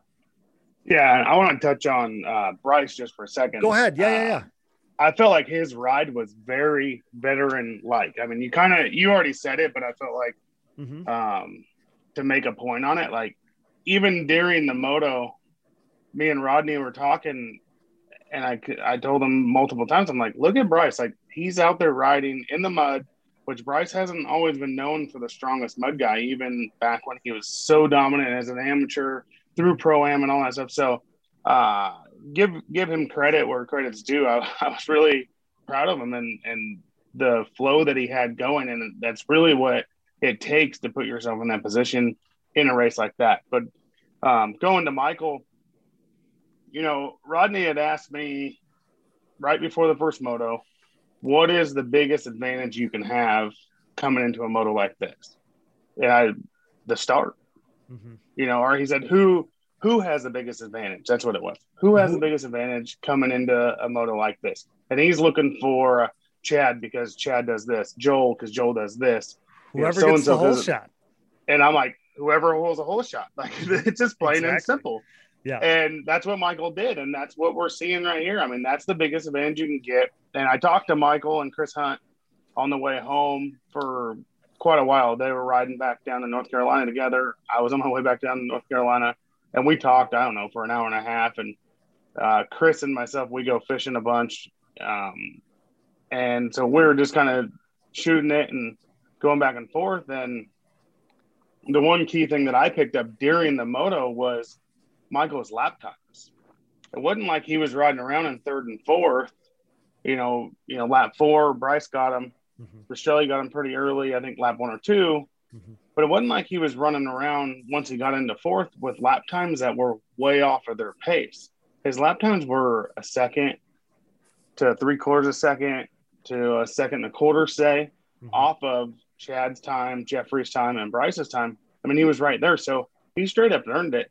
And what I had told him, I'm like, look, you know, we've seen that orange or yellow bike up front in many first turns this year or down the straightaway. And then we've seen it upside down many times in the corner, Right. which unfortunate. Um, but what what I was telling him, I'm like, so you just proved to yourself you're capable of running the speed with that top five, you know, top seven group because really seventh, eighth through third, I mean, those guys swap around. Mhm. You know, you got one, you know, we've talked about. it. Yep. So I'm like, you proved to yourself. I said, so it's just making it through the first turn. But if you put yourself in that position like you did and get a whole shot or come out top three, now you know you can do it. So now you can actually believe in yourself to do it. And that was what I took from him. And you know, he he had a it's just very impressive. Yeah, I mean, very so his, mature ride. Yeah, his starts have been so good. You you hit on how good those lap times were. He clearly looked the part. I mean, it wasn't like, you know, at the end of the you look at the results and it's like, holy shit, Michael Allred fourth, but during the moto, like it was, it was not shocking. Like he was, he was the fourth best guy after the things played out in that moto. Then, um, to you touch know, on, go ahead. What I was thinking about during the moto, like as I was up there watching him, I'm like, Thomas has got to be like the proudest little dad ever right now because Thomas kills it in the mud. Like, and yeah. Thomas will never admit that he has some sort of advantage in the mud or whatever. He just says it's a mental thing, which I've heard that from multiple guys. Doug used to say the same thing. John would say the same thing. Mm-hmm. But Thomas is a mud specialist, as much as he doesn't want to admit it. Mm-hmm. It happens. And so to see Michael and know how much time Michael has spent with Thomas, it was kind of cool watching that as they went on, as the moto went on. Exactly. Yeah, it was really impressive to see what he did. And I was just going to touch on the fact that he's went upside down in so many of these first corners. And some of that is because his starts have been so good that he's like, you know, he's at the lead pack, but he's on the outside. And then as those guys drift wide, you know, he gets bit. But his starts, like his actual starting ability, the jumps he's been getting has been amazing. And uh, that's a credit to him. And, and, like I said to Ian at the very start of this uh, segment, um, he picked the perfect time to actually get the whole shot after being close so many times this year. So Michael Allred, what a performance! Let's just let's get this guy in here to talk about a, a truly unforgettable day for him. All right, guys, stoked to get this guy back on the show. Brought to you by Manscaped and their Lawnmower 4.0 electric trimmer. Go to manscaped.com to get 20% off plus free shipping by using code diggingdeep20 at manscaped.com. He's got a killer beard. Maybe he uses Manscaped to keep that thing 100. I don't know, but what I do know is he grabbed a whole shot award at Unadilla and finished fourth in Moto One and then backed it up in Moto Two and earned sixth overall. Say hello to Mr. Michael Allred. Mike, what's up, man? Thanks for uh, coming back to Digging Deep. How's it going, Cody? I hope you're doing fine and uh, happy to be back on. Dude, career day for you at Unadilla. Is there a is there so let me let me start right off the bat. Is there a better feeling than ripping a whole shot in the mud, let alone in the pro class. I mean, to get out front and clean air like you did, man, it's like a cheat code, and you executed that thing perfectly. Man, I never felt anything like it. I mean, it was unbelievable, and I knew that's what we had to do in the mud because the weather was coming, and right if if if you don't get out there at the beginning in a, in a mud race, mm-hmm. it's it's it's a done deal. Mm-hmm. So I know, um, you know, when you rip a whole shot and like for that moment in time, it feels like you're the only dude out there. Well, I have to imagine when you're in the pro class, like it's that much more like, holy shit, like where is everybody? yeah, that was the, what crossed my mind. Holy shit. But um, yeah. So, uh, you've been up there a bunch of uh, a bunch of times on the starts this season. It seems like you got your starts dialed, and man, I remember your starts being good. You know, we we spent an entire summer racing each other the year before last, um, but it's like you moved up to the pro class, and somehow your starts got even better. How does that happen? Well, uh, well, I did some training with Thomas. He helped me out with a few things. Also, um, when I raced the 25 plus class with you, Mm-hmm. I wasn't having Baldwin do my motors. Oh, okay. Uh, Thank God. we had another guy doing them. And uh, last year when we ran pro am, we got hooked up with Baldwin, and that's when our starts, man, was they was starting to get on point, and mm-hmm. it's it's just been uphill from there. Man, you killed it. Um, we talked to the guys on the show on this episode how your your starts you've been up there all year long, um, and finally it came together on this one. You picked the perfect time to to actually get the whole shot, you know, in a mud race like that. So um, during my pro career, I always wanted mud races, right? I, I wanted it to rain every single weekend. Uh, you know, I was like a like an eight to ten guy, um, but I knew if I got a good start in the mud, I could finish up front. And at Loretta's one year, I started third behind Creamer and someone else, and I, I thought, you know, here's my chance, man. Um, you know, I had a little goggle malfunction at that time, kind of screwed me, which I still to this day remember. Um, but I'm watching you grab the whole shot there and run up front for the entirety of Moto One. And all I could think of is you were doing exactly what I always pictured myself doing in the pro class and just could never quite pull off. So tell me about the emotions you felt after you you ran such an amazing race in that first moto. You crossed the line in fourth in Moto One there. It had to be like the greatest post race feeling ever. Like that had to be the highlight of your racing career to that point. Yeah, I don't. I don't think anybody looks forward to a mud race. You're the first I heard say that. So. well, I knew I had a chance then, Mike. I knew I had a chance. That's what I was getting at. but um, yeah, Chad, he wasn't wasting no time. He got around me in the second turn, and when he got around me, I just kind of, I was like, okay, Mike, latch on, go wherever he goes. If um, and I just ran my race, and I never looked back. I didn't care who was behind me. I was just looking forward and um, coming up Horsepower Hill that last lap, man, it was just unbelievable. I just needed somebody to pinch me, somebody to wake me up. It just mm-hmm. it felt unbelievable.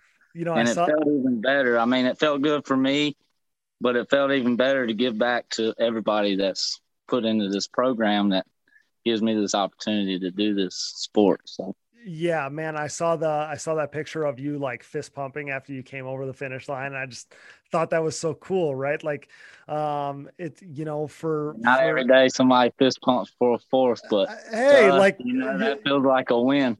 Uh, you're exactly you're exactly right. Chris Hunt, who's your title sponsor, Huntscapes, had uh, had had told me it was like a win for you guys, and that's exactly right. I mean, my best finish was a sixth, and it came at Unadilla as well one year, and that absolutely felt like a win in the pro class for me. And I've been on record on the show here saying this before but it's like you know maybe you know uh like me getting a six you getting a fourth is more not- like notable like you're closer to the front for for me like i was in sixth place and for me like that was an actual win like i was hype as shit to get sixth and uh, like nobody else probably even knew, right? But for me, that was a win. So um, to hear that from Chris, like when he said that to me, I could so relate because I could feel that exact feeling again. And like you said, I mean, you ran so strong in that first moto. You looked the part of a top five guy throughout that whole race. Look at the dudes that you beat, dude. Wesley Wolf, Brandon Hogue, Nick Janusa, like dudes I'm sure you always looked up to, like coming up through the ranks. Uh-huh. You uh you you were ahead of them guys throughout and looked the part of it. It's it's freaking awesome, dude. It it it was truly unbelievable, man. I mean, it, when I got out there and I I kind of did a look back over scratch shot and I didn't see anybody back there. I seen a group, but I had a good gap. Uh-huh. And um, I couldn't tell who anybody was. You know, everybody's covered in mud. So um, there was a 180 turn in the back of the track, and I could turn when I made that turn. I could check my peripheral and I could see where they were. And every lap they were staying there. And then towards the end of the moto, it was like I was gaining more ground, and I just couldn't believe it. right. oh, that's crazy. Um, yes, yeah, speaking of of Mr. Hunt, he was uh he was our one and only digging deep ATV MX fantasy winner this week. And I have to believe that a lot of that had to do with the fact that he believed in you, man. He uh you paid off in a major way for his team on Saturday. You were the biggest swing player in the game, and he ended up being our only winner. So I assume his rider, you, were a big part, uh, big part to do with that. Yeah, man, he was pumped on that, super pumped on that. that just topped the weekend off for both of us. Right, right. He's got a T-shirt coming and, and some other stuff, so I'm stoked on that. But uh, so then in Moto Two, uh, the track is prime this time around. Uh, around, and uh, this moto stood out to me just as much because you came out and in that moto and you had the best moto of the season for you, other than the fourth and the first moto. That seventh in Moto Two um, was the you moved into seventh late in the race, and, and that ended up being the the best moto of the season for you so far. Again, excluding the first moto, which uh, was super impressive because to me it was like, man, you backed up everything you did in the first moto. You legitimized it. Uh, this was no longer a mud moto. This was straight up, and you were up front again.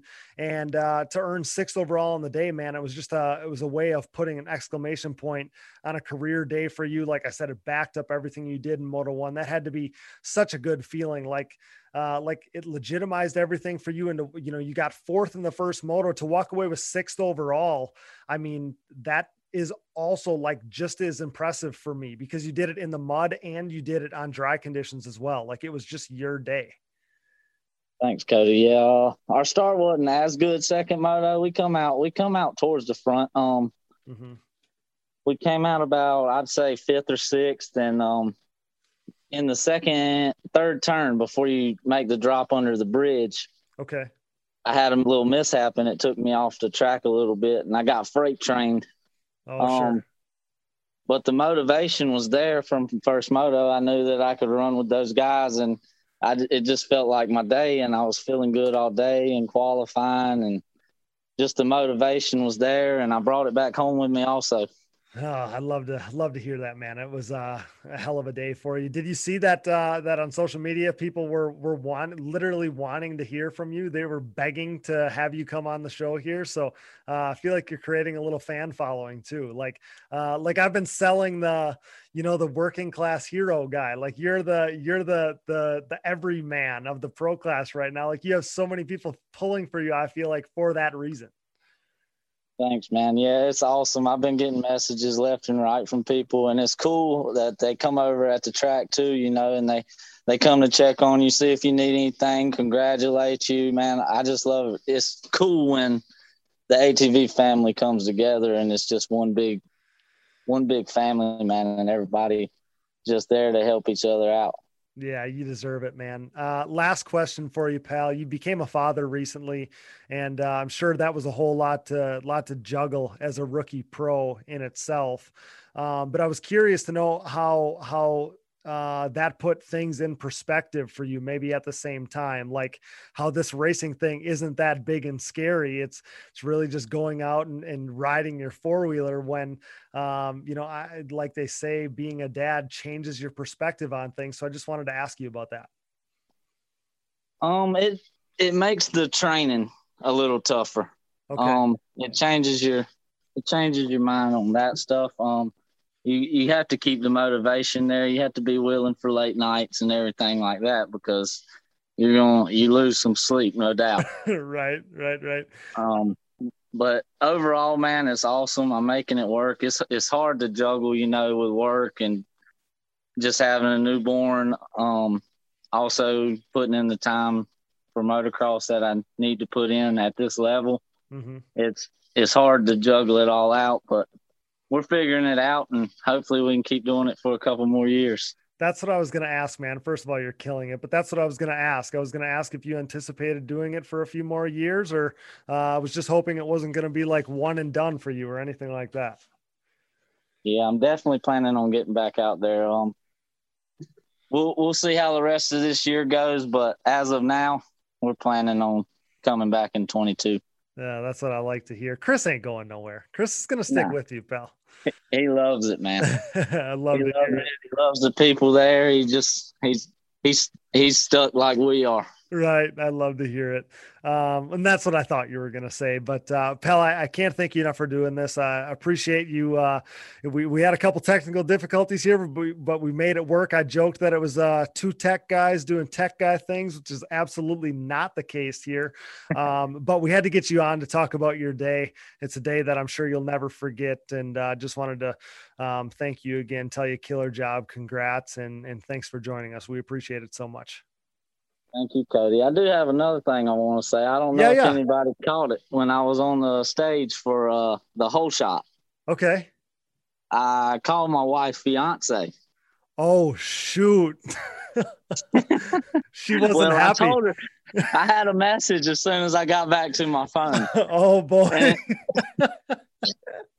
she wasn't mad or anything. Right. And I told her, I said, Well, the last time I got to stand on the stage, you know, you were my fiance. So, right. That's she said. She said, "Listen, it's fine if we can do another wedding." I was like, you know, you'll be my wife next time back. So I got definitely got to get back on there. And, Hey. uh, Hey, you'll need to win a whole lot of uh, of whole shot awards to be able to afford another wedding. yeah, no kidding. Yeah, Uh, we're gonna need it to rain a little more, huh? I don't know about that. I mean, your starts have been good all year, but uh, yeah, that's that's funny stuff. But pal, I yeah, can't, I've been. can't thank thank, thank can't thank you enough for doing this, pal. And thanks to uh, thanks to your wife for letting us use her phone for this. Yeah, man. Thank you. It's Thanks. awesome, and I'm glad you got me back on here. Um, I enjoy being on here, and anytime you want me to come back on, just shoot me a message, and I'll be glad to. Uh, you're always welcome here, pal. That's rookie Michael Allred coming off his best career finish in the pro class, brought to you by Manscaped. Use discount code Digging Deep 20 for 20% off at manscaped.com. Thanks again, pal. We'll see you soon. Thank you, Cody. Have a good one. You too, pal. As the number one podcast in ATV racing, it's only right that we partner with the industry leaders in suspension tuning.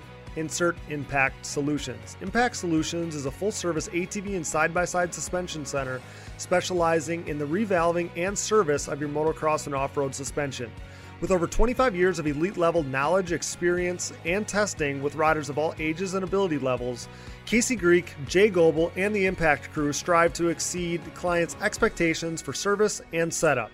Impact Solutions is the official Elka Suspension Service Center of the United States, offering unmatched product knowledge and experience. Whether you're in need of service, parts, warranty, sales, or technical support, Impact Solutions has you covered.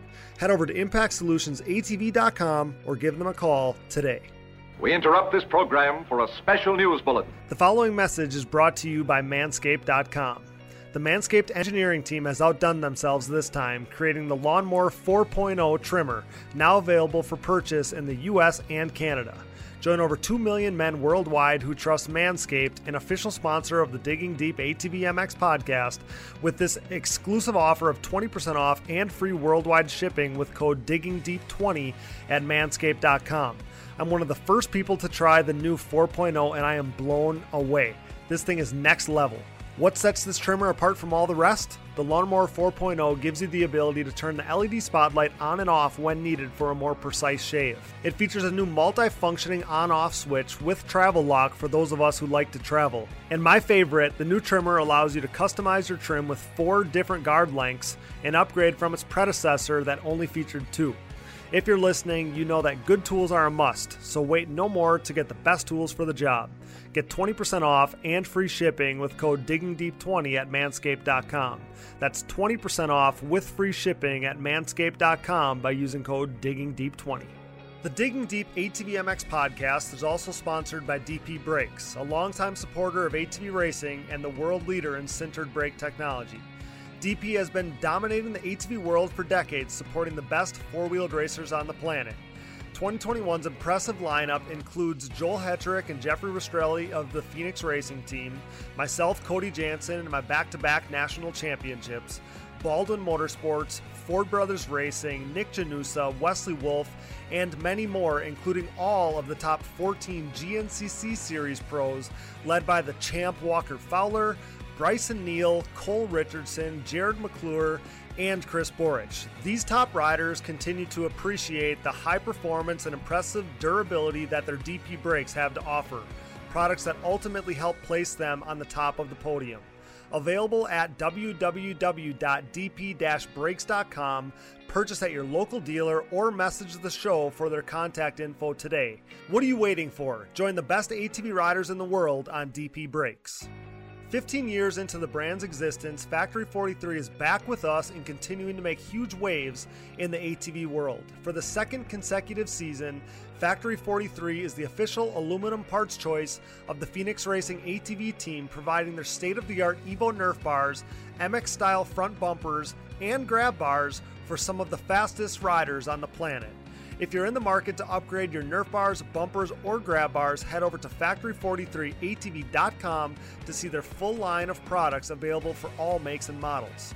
Want to be just like Joel Hetrick and Jeffrey Rastrelli riding with Factory 43's industry leading products? Head over to factory43atv.com today. It was a career day to say the least for Michael Allred. Fifth place in Moto One was Wesley Wolf. He made that move into into fifth there in the final stages of the race. Brandon Hogue was also charging forward in this one, but it was Cody Ford who ran inside the top five for three quarters of this race. But get this, he suffered two flat tires and a rear brake malfunction that played a role in him falling from fifth to ninth late in this one. So Cody Ford was much better than the box score showed. Just wanted to touch on that. Let's get into Moto 2 then. Two hours had passed, and Casey, you were texting me pictures of the crew actually watering the track ahead of the second Moto. Um, the sun had come out. The track had, had, I mean, the track was pretty much primo, uh, in primo condition at this point. Yeah, it come around, and that was, it was funny. Um, we had Tyler, one of the guys that helps me in the shop. He was helping with the CST rig this weekend. We had another big event for the Maxxis truck in Oklahoma. So okay. Mike, our normal CST driver, um, went out there to help Dave. And so I brought Tyler up to kind of help keep track of the CST rig while we were there. And we were walking up to the tower. This is now his first ATV motocross race ever in his life. You know, and he's just like the little kid in the stands with his helmet on. That was Tyler all weekend. okay. Like it, it was impressive. Um, but he just loved it. And he's heard all these guys' names that we work with and we do suspension for and, you know, so on and so forth. And so I stood on the fence with him and I pointed to him over and I'm like, this is so and so, this is so and so. So he actually got to see what we do in action. But as we were walking up, the water truck had passed us. And I'm like, you wouldn't have believed two hours ago we were sitting hiding underneath the canopies to stay dry and packing everything away as fast as we could. And he's like, wow. And that was like, I got up in there and I was like, I thought it'd be a cool picture for you to be able to post just needing content throughout the day. I know how it mm-hmm. goes. Yeah. And so I shot you that picture. I'm like, look at this. They're out there watering the track. And, you know, we ended up with, you know, a heck of a racetrack the second moto. I couldn't believe the conditions that we saw. So Chad came out second in that first hole shot of the day. And in Moto 2, he got the hole shot. Joel came out right behind him. And honestly, I would have bet the farm. Uh, we kind of touched on this already, but I would have bet the farm that Joel Hetrick would get the lead and run away with Moto 2, but it was it was kind of the opposite. I mean, Chad Wienen ran uh, off with this one, added on to his lead every every single lap, basically won by 12 seconds at the finish. Ian, uh, Chad Chad had done some amazing stuff. He's done some amazing stuff in his career, but this might have been as impressed as I've ever been with Chad, just because, like we touched on to this point, I mean, Joel's been so dominant there. And then to see just how impressive it was. Like that was obviously the first moto was kind of a mud moto. The second one just being so impressive on a primo track. I might have been as impressed as I've ever been with Chad there in Moto 2. Yeah, I was I was really impressed when when he came out of that first turn and he only had about a bike length on Joel and I I feel like he almost even glanced over. He knew Joel was right there. Mm-hmm. And you know, I wouldn't have been surprised to, like you said, for them to come around them them first couple corners back down into gravity cavity, and Joel was, you know, right next to him or had passed him, and right.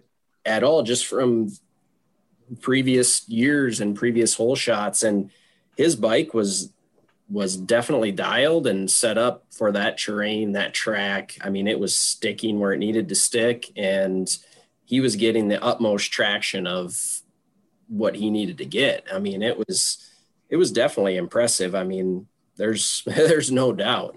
It was his day for sure. I when they came out one and two, I'm like, okay, it's on. Here we go. But yeah, just just didn't end up happening that way. So Joel finished second, 12 seconds behind Chad. Um, he was about the same distance ahead of Wesley, also, who was was third. Wesley was another 10 to 12 seconds back. Um, was was this a was this a head scratching one for you, Casey? Like, um, you know, we've never really seen Joel miss a beat like this at Unadilla. You know, he's almost so the record. You know, he'd won five of nine times there, went one one five times there of the nine times he's went there. He's almost like undefeated on on when he had been on the Honda. Some of those mishaps were you know on a Can Am or whatever in years previously. Um, so we haven't seen this really from him there before, at least not in some time. Was something hindering him or or did it did it was it the fact that he just simply didn't find a flow there in the second moto Yeah, I think that's what it kind of comes down to is, you know, he got the start he needed to. And I think at the end of the day, and I've actually heard this from Chad before years ago, um, you know, I'm just not willing to go that fast. Mm-hmm. And I think that's just kind of where Joel was at. I'm really surprised that, uh, like, I have it written down right here. Like, I'm surprised that Chad was willing to go that fast. Like, he was willing to go as fast as it took. Like, Joel could push him, and he was going to try to go to that extra level. And we've had this conversation there many times. I can remember talking, you know, obviously John is one of those guys. He's like, I'll go as fast as you want to go. I don't care. Mm-hmm. And I think Joel, it was just that day, he just wasn't willing to go as fast as Chad was willing to go. And that's usually the person that can walk away from Unadilla with the win. Mm-hmm. And, you know, I've won there with John in the past. We've watched Creamer show up there and win out of the blue. Mm-hmm. You know, Chad's won there in the past too. Yep. But Joel's usually the guy that's going to go and he's like, I don't care. I'll go 90 mile an hour past a round bale and never even flinch. and I just, there was something in Joel's head that day, I guess, it just said, we're not doing it today. So, you know, it is what it is you know, he knows the work that he's got cut out for him. I actually got to have a small conversation with him yesterday, and um, he's kind of like Unadilla who, and he's moved on. So good. That's good. You know, Chad was impressive, and you can't take that away from the guy. And to step up on a track that, you know, technically, I mean, I think almost everyone, you know, even some of his key group, it almost wrote him off. Mm-hmm. And maybe, you know, some of us in Joel's key group had almost chalked it up to being an easy day, and that's definitely not what it was. So yeah, yeah it is yeah. what it is. Going into that second moto, I just you know we know that Joel is fiery, right? So if after that kind of that mishap or whatever you want to call it in Moto One, I just figured he was going to be so fired up for Moto Two that nothing was going to stop him. But I think you chalk it up. It was just Chad's day. You know, I, when it's your day, when everything's clicking right, when everything you're hitting on all cylinders, when you're hitting on all your marks, when everything is going just right, everything slows down. And that had to be the, the kind of, um, the kind of day that Chad had. I mean, I think that we saw it the way it went down. So 10 2 for fifth overall, it was damage control for Joel Hetrick. Um, moving on from that a little bit. So third in Moto 2 was Wesley Wolf. He ran he ran third the entire moto. It was a super good ride for him. And I don't know about you guys. I think I kind of can can connect the dots on what I was hearing on the the broadcast, but I'm pretty sure everyone thought that he was getting the podium spot until, you know, we actually sat down and did the math. Um, Casey, did did you guys think that Wesley was going to get the podium spot there? So I'm glad I'm doing the review pod this weekend because we sounded like complete idiots. but what had happened is so a lot of people don't know like we have live timing in front of us so we're watching live timing and seeing the lap times and then about halfway three quarters of the way through the moto they'll pop up in the corner of the screen and it'll show the overalls how they run. And so the, when as these guys are position jockeying, they're going back and forth. Mm-hmm. It's telling us who's in okay. third, you know, second, first, okay. all the way through the overall running order. And so the whole time it's telling us Wesley has it. Wesley has it. And then at some point, I want to say Harv radioed to someone and said, no, Rastrelli's third. But that was right after Hogue had his mishap with the round bale. Yep. And then uh, moved someone into a different position. I, it's so hard to remember, mm-hmm. but yeah. someone had moved into a different position and it put Rastrelli into third overall. And so we're like, okay, yeah, that makes sense, but mm-hmm. that just happened. and then Max passed Rastrelli, and I'm like, okay, well, that puts Wesley back in, and that's exactly what had happened on the live timing, you know, overall sheet. So yeah. that's what yeah. we called. I mean, to the point, you know, I think um, Johnny Hale had like an argument with somebody, and then they sat and actually did the calculations. And when you go off of points, it did put Jeffrey in third, which you know was awesome to get him his second podium of the year. Mm-hmm. Wesley rode great that second moto, and you know for a while there, I mean he was hanging right there on Joel for a good part of that moto, and not necessarily matching his lap times, but you know, for the first say three or four laps, you know, Wesley was riding really well. I mean, yeah. he rode well the whole time. So, but yeah, I mean, he was really staying within a couple seconds of Joel, which I thought, and and Wesley should think that that's impressive. Mm-hmm. Yeah, Wesley Wesley rode really well there. He looked he looked really good in that second moto. Yeah, I was curious. You know, I was curious uh, on how that all worked for you guys. Like I said, so I actually put the first post out of mine that that said Wesley got the podium spot, and then I saw like a like a picture or something, and I'm like, wait, Jeffrey. So like we all do the quick motocross math, right? So there's, you know, there was two six for Jeffrey and you know five three for Wesley. So it's like okay, it's a tie. Third and the second moto is a tiebreaker. But then when you actually break down the pro points, just because pro points are a little bit different, um, you know, each moto being points paying, that Jeffrey actually edged him by by one point there. So that was uh it, it, seemed like a little confusion even from from my spot but it's funny to hear you guys breaking it down on the radio and, and now saying that you sounded like idiots later on but i'm glad it worked out i mean i was stoked, oh, it was i was stoked it was terrible yeah, I was stoked for Jeffrey, obviously. Speaking of podium spots, Bryce Ford, he raced up to fourth in Moto 2, which was good enough to earn second overall in the day, a new career best for Bryce. And Ian, um, again, I know you're close with that with that group there. You're part of his camp. As Robin kind of pointed out in one of her social posts, you could literally see the pure joy on Bryce Ford's face after this one. Yeah, he was he was ecstatic for sure. And and he knew I mean, where he needed to be to to get in second to be on the podium. Yes. feel like he was right. I mean, he rode right on Wesley's for the majority of that race. There were two laps to go, and it was where I, I was standing in the middle of the track and and they come through gravity cavity and step go over that big tabletop that drops down into a, a left hand sweeper. And there was a good sized rut right before you go up into that pro section. And he had it up on the bike on two wheels and it was he even said after the race it was everything he could do to to get that bike back down. I i literally thought he was going over. Oh my, was, oh my gosh like it was close to throwing it away you know? But i mean he was yeah smiling ear to ear of course when when he got up there and mm-hmm. and you know he, he couldn't put a pass on without you know having to stick it in hard on wesley and he wasn't going to risk that and jeopardize both of their, you know, finishes for sure. So, right. It, yeah, he, it was impressive, definitely. And you know, you know, obviously, every you know those guys, everybody wants max points, but for what he needed on the day to get second overall, you know, he didn't need to push the issue. And he had been on here and told us he had had some thirds. He had had a you know a handful of thirds at this point. He wanted to get a second. You know, he was looking at that gradual incline. He wanted to get a second yeah. before, before obviously, you know, then the next goal is to win. So um, he knew what he had to do there. I thought it was thought all day long it was a uh, mature, mature day for him, which is uh, is is impressive. That's kind of the, one of the next boxes that we needed to see is just a full in control, mature day for him, and he obviously did that. So I thought that whole day was impressive there for Bryce. Um, yeah, Jeffrey. Absolutely.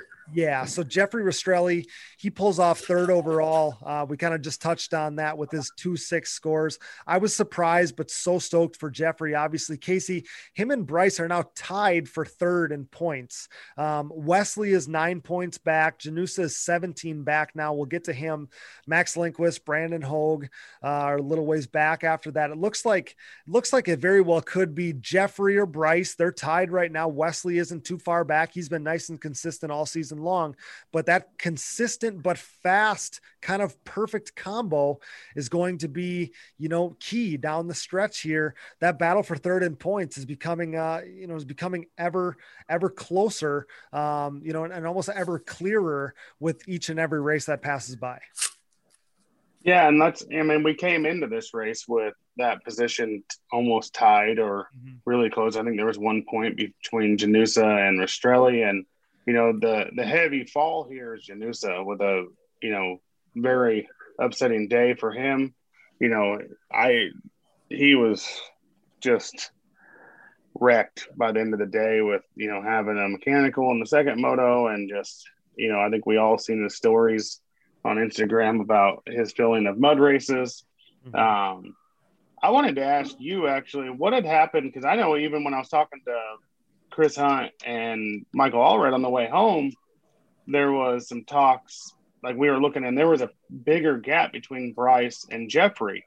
And then you had made reposted something and said, "Hey, this is the re rescheduled." So what had happened with that? I don't know I- if you have any clarification for it. I, really don't. So I posted that, and and Jeffrey commented on it and said that there was a mistake made, and that they should be tied, and it showed a ten point gap between Bryce Yeah, and Jeffrey. So I'm like, okay, well, I, I didn't I didn't take the time to to reach out to Jeffrey. I thought, well, if the points change in the next day or two, um, we're gonna know something was wrong. And I don't know how it happened, but they were on top of it. They they were actually tied. So originally it showed uh showed that there was a 10 point gap between the two. And, and Robin even had weighed in from the Ford side and said, Yeah, I didn't think that that 10 point gap was right. Um, but yeah, they're tied. And I kind of where I was going with that is yeah, like everybody's been close, but um, it's it's almost like we're seeing maybe the guys that maybe this battle is going to come down to and i don't want to count out any of those guys. I don't want to count out nick janusa because he had a you know he had a mechanical and stuff there. But um you know those heavy hitters it's like is is this the guys that are going to set themselves apart down the stretch here are we seeing that or is it just a little bit muddled right now and it's going to clear up as things as things um you know kind of play out here the next couple weeks i don't know but it's going to be really interesting to watch yeah. I think it's going to continue to get closer. I don't think we've seen the last of Wesley or Nick or Bryce or Jeffrey. I think they're all hungry, and I think for any of those guys, whoever ends up third, and this is this sounds shitty to say, but I think they're going to take it home as a win. Um, you know that we talked about it all preseason. I think everyone did, and you know Chad and Joel have kind of put themselves into a league, and those guys are battling hard, and they're they're paying attention. That's like Jeffrey send you know commenting like, no, that's not what it is, and you know Robin already knew that wasn't what it is. Like Mhm. these guys are they're all doing their math, uh, you know, away from it, away from you know back on the way home or whatever it is. So.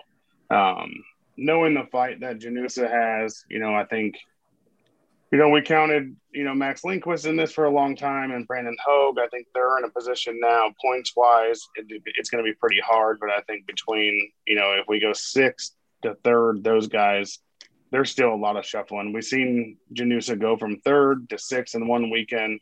You know, Rastrelli, it's been third, fourth. You know, he's one point out of third now. He's tied for third. So, I mean, it's kind of like my fantasy league going terrible. all over the place all over the place. Yeah. It's going to be really interesting to watch. So to kind of complete um to complete the rest of the field here i just want to touch on some some headlines for each of these riders. So chad Wienen, uh he gets obviously the 1-1 he's 16 points up now. Bryce ford this was his best overall finish of his career so far his fifth podium. He came up second overall for the first time. Jeffrey rastrelli it's his second podium of the year. He's now tied for third in points. Wesley wolf as we just touched on, he just missed out on the podium by the slightest of margins. He had 36 points on the day to Jeffrey's 37. Um, still a good showing for him there.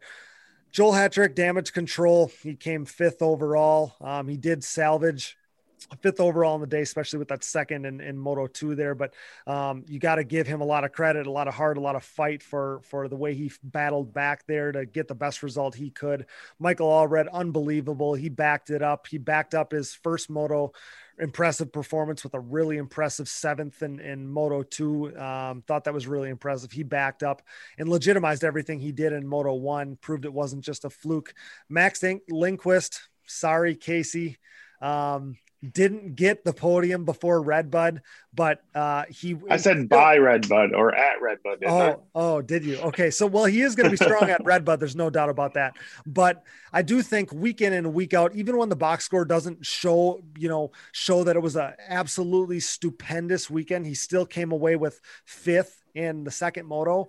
But to be a 17 year old rookie, and I know I've harped on this a little bit, but to be a 17 year old rookie and look the part of a contender in that that grouping for a podium with those other guys, when you look at the names of the guys that he's racing against, that in itself is incredible. And uh, I still think that there's a good chance we see him on the podium before the season's over. Yeah, I think every I think I put too much pressure on him. Every time I went by, I like point at him, you know, give him the evil eye, like, "Hey, dude, we got to make it happen today." Oh, geez. Yeah, yeah. I think uh, he's going to be a rider to watch going forward. Um, it was, you know, seventh overall, but I still think, like we've said at other times, he was better than that seventh overall really showed. It's just that that pack of guys is so gnarly. Eighth overall, Brandon Hogue. Um, he was back on the Yamaha, Casey. So you got your answer there. He was back on the Yamaha, and he had actually, you know, a pretty solid day going. His day was going to look better in the overall until he came in contact with that hay bale in Moto 2. Oh, he didn't come in contact with a hay bale. He joined the center of the hay bale. oh my god! Oh my goodness! Yeah. Oh. oh yeah, but he he was riding really well. I was I was happy with the way he was riding. He looked really comfortable, even in qualifying. Like I looked over at Tim. I'm like, did you see that? Like he's throwing whips down into you know the second part of gravity cavity, and yeah, he was just. I could tell it, it should have been a way better day on paper couple little mistakes. You know, the the mud always doesn't make things you know friendly, and is what it is. I mean, mm-hmm. right now, I think for Brandon, you know, it might sound a little harsh to say the season's a wash, but it's just about getting comfortable on that Yamaha and getting prepared for next year because we all know he has the speed and the talent to Absolutely. run up front. And um, I'm looking forward to spending some time with him here in the new near future and and trying to get him to that next level to where he does do and produce the results that we actually expect from him. Yeah, definitely. He was uh, third fastest in qualifying. He was ripping. Uh, what what about? Uh, I mean, are we on the Yamaha for good now, or, or what's the update there? Yeah, we're not. Not, yeah, we're not doing this stuff anymore. like we got one, we're we're going, and that's what we're gonna do. But who knows with him? He can show up. I told Timmy, just don't even bring it to another race. This is what we need, and this is you know the right direction to go right now. So. Mm-hmm. Okay. Um, running down the rest of the list here. Ninth overall was Cody Ford. It was his sixth consecutive top 10 finish, um, longest such streak of his career. And, and we touched on already that he was really impressive, running top five for most all of Moto one until he kind of suffered some, some hindrances there, but still uh, another good, solid ninth overall finish for him. 10th overall was Logan Stanfield. He's been rock solid all year long. Another top 10 for Logan. Vitek Nakenyak, he was 11th overall. That's the best finish we've seen from from him in a, in a while here. Um, I should have kept him on my fantasy team. I said I was going to. He was originally on my fantasy team. The the qualifying might have scared me away, and I say this every week, and I was going to say it earlier that whether it's fantasy or it's real life or it's if you're a rider or whatever, you shouldn't put so much stock in how you qualify, but I got scared from the from the iffy qualifying numbers, and I took Vitek off my team, but I should have left him. Um, but it was the it was the best was the best finish that we've seen from Vitek in a while, and he just looked like he was riding a little better. Um, so yeah, he was 11th overall. I, I figure um, he's got to be semi happy with that. Like it was a step in the right direction. Uh, 12th overall on the day, Nick Janusa that DNF in Moto 2. Uh, that cost him dearly there. He's 17 points down now, um, you know, from that, that, uh, that tie for third in points. He overcame a bigger deficit last year, though, I will say, um, to get back in the top five. But, you know, his back is kind of against the wall now. He's going to have to make hay while the sun shines. And uh, it's going to be interesting to see what happens there. But you definitely don't want to count him out. I think that um, we've already touched on that a little bit. Yeah, for sure. And I think um oh Logan Stanfield, we kind of blew through there pretty quick on him. Uh, first moto, excellent start, and was riding in the top five for quite a while, and he just got so much mud in his goggles. He pitched his goggles and he made a pit stop, and that's actually where his results went backwards. Oh, gotcha. Okay, um, was okay. with a pit stop. Um, but riding wise, he was riding really, really well that first moto and the second moto too. Awesome. Yeah, he's been uh he's been like I said, he's been rock solid all year. He's just such a consummate professional there. Um okay, 13th overall, Vince Merman.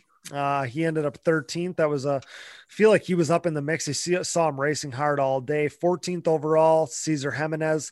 Um he had a DNF in Moto 1, so that hindered his day a little bit there. He's been uh a high a high uh pick trend rider all year long and digging deep ATV MX fantasy, but that DNF and Moto One cost him, cost a lot of uh, a lot of fantasy teams as well. And then 15th overall, Michael Perkins, rounding out the the field there, um, rounding out our our AMA ATV Pro class. So guys, um, as we as we start to finish up here.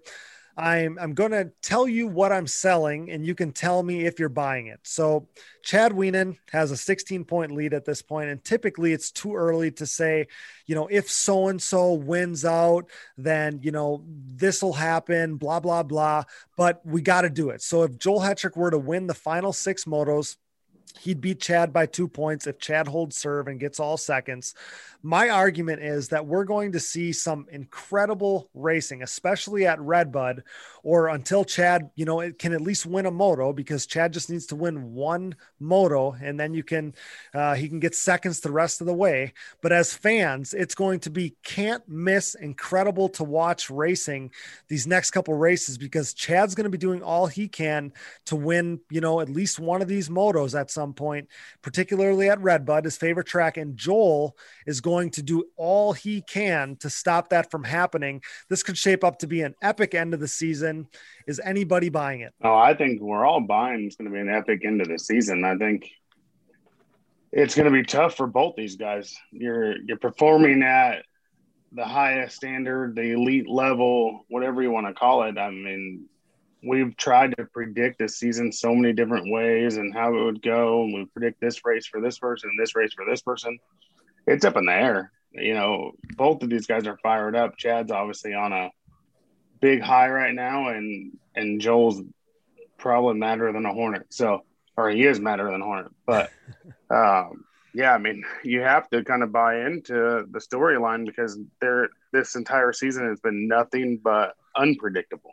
Mm-hmm. Just the way the board, Ian, the way the board has played out here as fans, this may be you know, this may be the perfect way that it had to go to make for just incredible, incredible racing. Cause both of these guys, you know, Chad's got to get, you know, got to get one, got to get an overall, got to whatever to put the, the, the ball fully in his court. And Joel needs to do whatever he can to stop it. I just think that the way things have been and obviously all of us here you know we cheer for both of these guys. Um you know you guys um you know you've both you know kind of been in in each camp at, at one time or another. So there's nobody it's not like you're cheering against why and uh, one guy and for another. But what i'm getting at is i think it's like the the the way the board fell it's going to be so much fun to watch as as atv motocross fans yeah, from a, a, fan standpoint, when when it was going back and forth, where Chad goes in one down,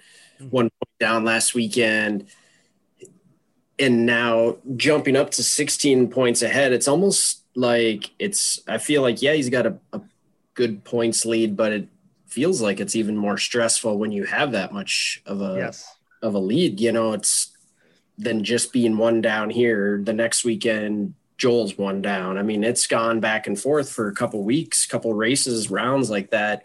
We're making red backgrounds for one guy. The next week for the other guy. Right. I mean, and been a long time since since that's happened where we're going back and forth mm-hmm. uh, you know per round basically but i feel like for those guys going in i mean they have to treat every moto as a, you know a separate moto and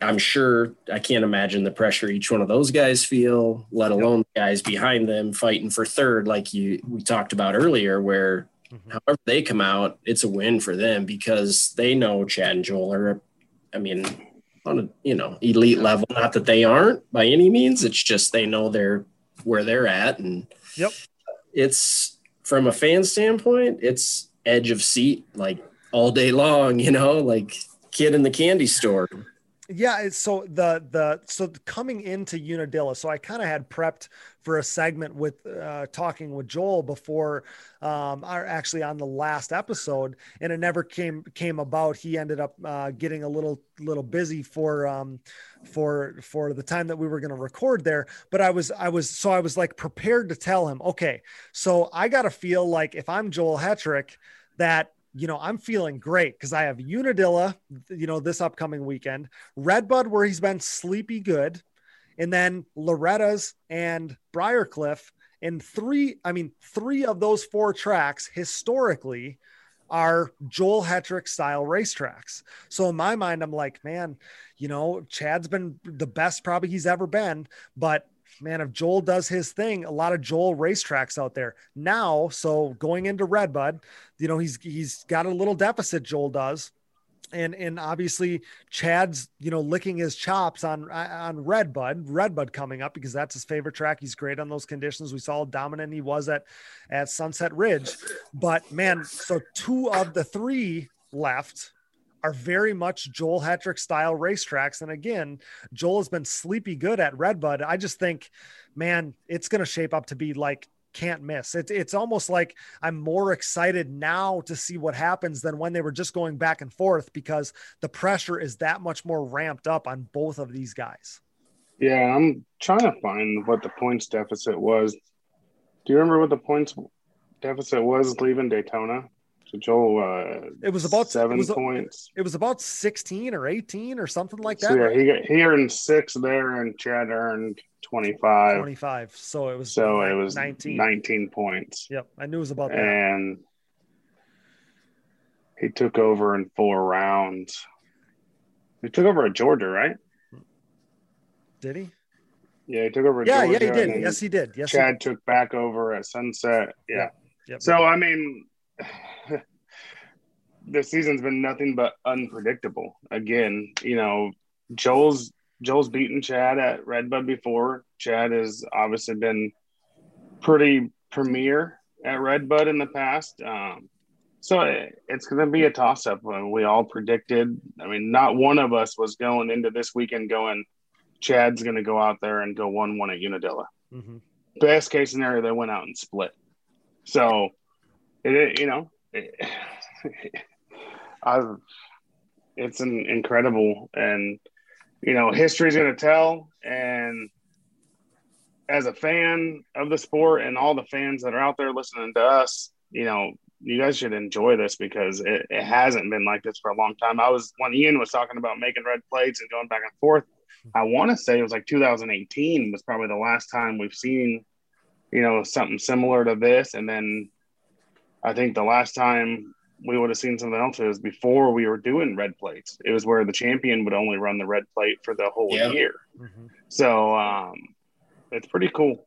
Uh, I'm excited to watch it, and you know, whatever the outcome is, you know, that's what it was meant to be.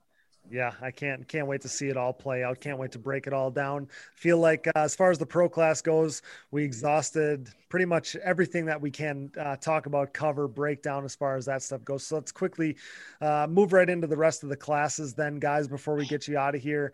But all all racing was canceled on Sunday due to off track conditions being impassable for medic teams due to extreme flooding in nearby towns. So no pro am, no pro stock, guys. How bad was the rain um, on Sunday there? How bad were conditions? Did you get out of the track safe and sound? I mean, kind of tell me tell me about that a little bit because I was having a hard time picturing all that. Um, it sounded sounded I don't know like it was had to be sketchy. Yeah, Casey might be able to. To I, I did come back to the track Sunday morning uh, for just a little bit, and knowing that it was canceled already, Okay, um, I just had to pick up my daughter. But I mean, that's actually a facility that I feel like isn't a bad one to park at hmm versus some of the other ones we've gone to. Like, Right. for the most part, rigs could get out of there fairly easily. Mhm. I mean, yeah, we got it rained all night, and from what I heard and what I feel like is south of there, there were some roads that were washed out, and even probably the roads around the track. in In internally around the track, the medics couldn't get their, you know, side by sides around if there was an issue. Um, I mean, it seemed like the track looked okay, but you know, it's you got to have the medics to be able to get around. I get it. I mean, of, of course. Yep. and even talking to Bryce Sunday, he's like, I don't ever remember a pro am race getting canceled. You know, and you know, past years they would at least run pro am and maybe amateur classes or whatever the case right is. that i was in that position a ton of times where we just ran pro am and everybody else was canceled we got to race and nobody else did so uh, yeah you're right but i mean the they obviously made the right decision that they couldn't get Yeah. the medics in there um, and, and if that was going to be a, an issue casey what did you see Yeah, I mean, it, it came down to safety, and that's what it was. It was about getting the medics to the riders on the track. Yes, we've seen you know an impeccable amount of rain happen on Saturday, and and the race course got shortened even for the pros, and still we held racing. But with the amount of rain that we got overnight, and the amount of rain that the surrounding areas got, you're talking about probably double to triple the surrounding areas mm-hmm. got in rain than what we got at the track. It Oh, was wow. never like a torrential downpour. You know, we were kind of hanging out under the tents and, you know, just enjoying the evening in a sense. And it was never even like, it didn't really ever cross my mind that we weren't racing on Sunday. I was under full intention. I mean, we didn't have nothing packed up, nothing ready to go. I did come into the weekend knowing with the amount of rain. And so I made sure that um, I got the CST rig parked into a position to where I was really, really close to gravel. And if Okay. I had to be pulled out, it was just going to be a couple foot. So I had to go back to my roots of driving the big trucks. it's been a little while and um, position myself into a spot to where I could, but I didn't, I didn't see a lot of people getting stuck. So that was cool. But yeah, as I was leaving, heading south, you know, there was some areas where there was mud. And when, you know, I left, it was like 1130, almost noon. And when the medics would have had come to the track coming from the south, they were going to have to come through there about 630 Mhm. to get up to the track. And that was before the road crews got out and, and cleared debris of the roads. I seen some trees down that washed off the side of some ledges. Um, so I think overall, I mean, no one wants to make that call and did not even have pro am run or pro stock. You know, we've seen it in the past. I, I have seen one year, I can't remember when it was, but where they didn't run a pro am because it was just, I mean, the track was impassable. Now, this track itself, I think it was passable.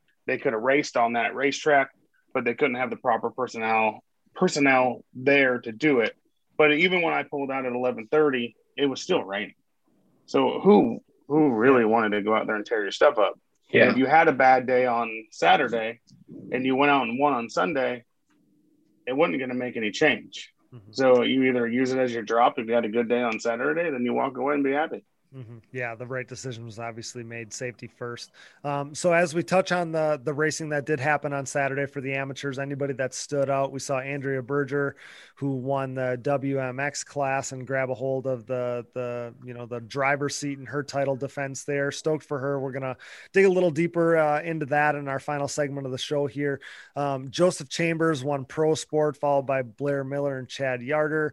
Um, Casey, do you have any other guys that impressed you? Um, obviously, I, I'm leaving uh, leaving you in charge of kind of covering some of the amateur stuff. So, who stood out to you? Um, I mean, I have Chad Yarder. He's another New England ATV guy that any, any ATV. You know, there was a few other guys, you know, from up there. Chad rode really well. Um, I think it's been a little bit since he's raced a national, and he's put a lot of effort into his program this year. And he's one of the top, you know, I think they call it an A class or a pro class up there, but um, he's one of the top guys up there. So he proved that, you know, there is some serious speed that come out of there. Um, Lillian Plaza, she um, she's impressive in the sense of just her determination. I mean, she's winning. She's doing very good in some of the boys classes, and she actually has a collarbone injury right now. So for her age, riding through that grit, um, I think that's impressive to me. Which I mean, we know where she gets her grit from her dad. Right. Um, you know, Kinsey Osborne, Maddie Trower, Shelby Shimon. Shelby Shimon raced the 15 plus girls class for the first time this weekend, finished fifth overall. Nice. I think that was impressive for her. Uh, Tino Abatello, another one. You know, he won 450B. And then one that stands out, and I think I actually mentioned this rider last weekend, but he continues to impress me, not just on the track, but off the track also, is uh, Styles West. Um, I want to say he's like 10, 11 years old. I've never actually went as far to ask him how old he was. I talked to his parents here and there, just good kid. but his personality and the maturity and I'd say his intelligence of racecraft wise and stuff, you can actually hold a conversation with that kid like an adult. Like if you do an amateur segment, I know we do a lot of pro stuff. If you ever do bring on an amateur rider, like a youth rider, mm-hmm. he will blow your mind on this show. I know. I'm not joking. I've talked yeah, to him a little bit. Yeah, he's incredible. He, he's such a good little racer. It's amazing. Yeah. See the classes he's racing and see how young he is. Like when you see the actual age, you know, age bracket that those classes are, you can't believe that he's that young.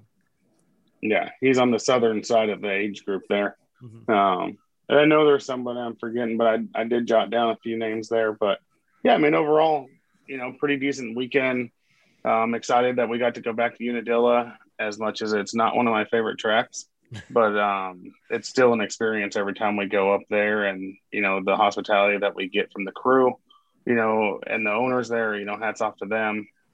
It's, it's a tough job, you know, when, whenever you bring, you know, a thousand, fifteen hundred people into your facility. Mm-hmm. Yeah. Ian, what about you? Did anybody stand out to you in the amateur classes on Saturday? You know, that uh, 250 mod class, I think it was, um, I, I stood there and watched those guys race and, and that Mason Jackson kid, he was, he was flat out flying. Him and Noah Arnold were both just, mm-hmm. I mean, they were ripping for sure. Um, impressive on them on them 250s. They'd come by that mechanics area and it was all those bikes had just all the way wide open. Yeah. Those those 250 classes have been amazing. I know that Casey and I have talked about them a few times, at least at least we have on the show here, where um th- those 250 classes not only are the numbers incredible. I mean, you got to qualify in, and there's at one of the races there was 20 dudes in the in the LCQ. There was there was yeah. literally a whole gates worth of guys not making the main event, um, not making the second moto, but then um there the the quality of the riders there, like that's a little A class, a little pro am class. It's amazing how fast some of those kids are going.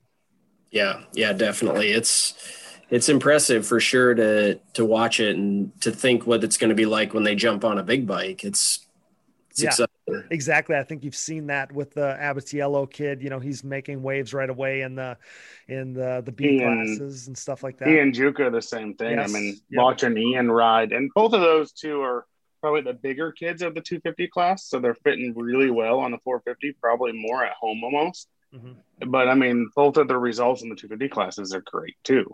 Mm-hmm. So it, it, it's that 250 class is a, a, standalone, you know, breed of its own right now.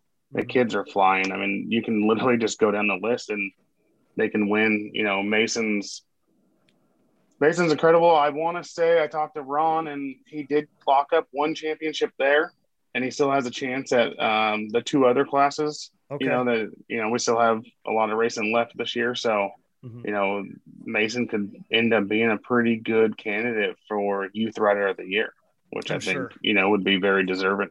I'm sure. I think that we've seen now in the last couple years how these riders that have spent, you know, their their 250 careers on those 250s because going to the era previous to that, you know, the 250 was like this new entity. Now with the 250, these riders are getting used to these bigger, you know, bigger chassis or whatever. So either you're on a hybrid chassis or you're on a TRX chassis with a, you know, a conversion kit or whatever in it. But I think that you're seeing these riders um, be able to hit the ground running when they get to these big bikes right away because those 250s are are mini 450s right? Especially with the power to weight ratio. So you're obviously seeing that those 250s how incredible those 250s are and how you know great the racing is that they're that they're really cutting their teeth racing against other really good riders. But that's going to continue to prompt really good performances by some of these kids right as they get on 450s i mean we're seeing that now. And then as you guys touched on going forward it's going to just create that much more talent, that much more great racing. And it's going to continue to, we're, we're going to continue to see some of these kids prosper right away in these fast classes, B class, A class. And you're seeing some of these kids, you know, get up in pro sport and pro am. And uh, we're going to continue to see that. I think it's a great thing for the, the talent of this sport right now. It, it's just uh, really is incredible. We're going to see a lot more of it too. Yeah, I think we're witnessing that with, you know, JJ Launderville that's, which obviously, yeah. you know, he's hurt.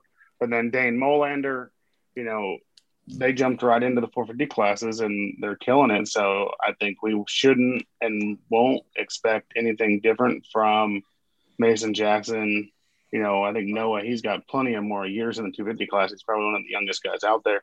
Mm-hmm. But, you know, that, you know, Ian Juka, Tino, these guys that are all coming into the 450 classes, I'd imagine some of them are moving up next year.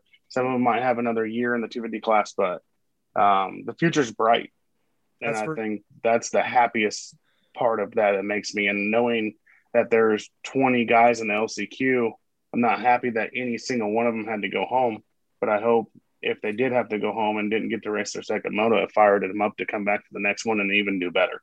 Absolutely. I mean, you touched on some of the names I was thinking with JJ Launderville and Dane Molander, some of those guys that um, were really good on 250s, became really good 450 riders right away. Um, finishing up here, looking forward to Redbud then. Uh, how are we feeling about some of the riders um, that you guys think that you know you need to focus on, need to watch as we get back to sandy and, and rough conditions at Redbud? Max Lindquist, anyone? Casey you want an extension? Does Max Lindquist get his first podium there at Redbud?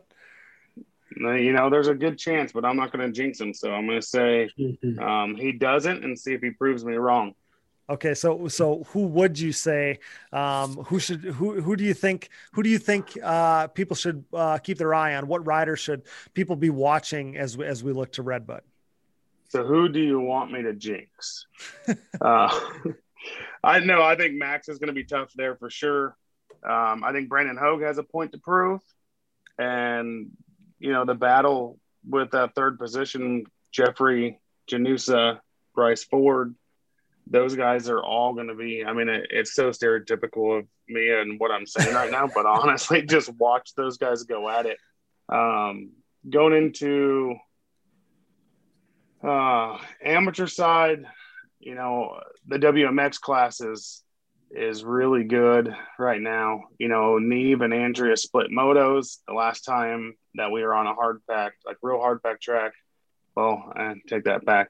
Pleasure Valley was really hard packed, but High Point didn't go in Neve's favor. It went to Andrea. Then we, you know, Pleasure Valley went into Neve's favor, but Texas was in Neve's favor. So these two are going back and forth. They swapped motos at Unadilla.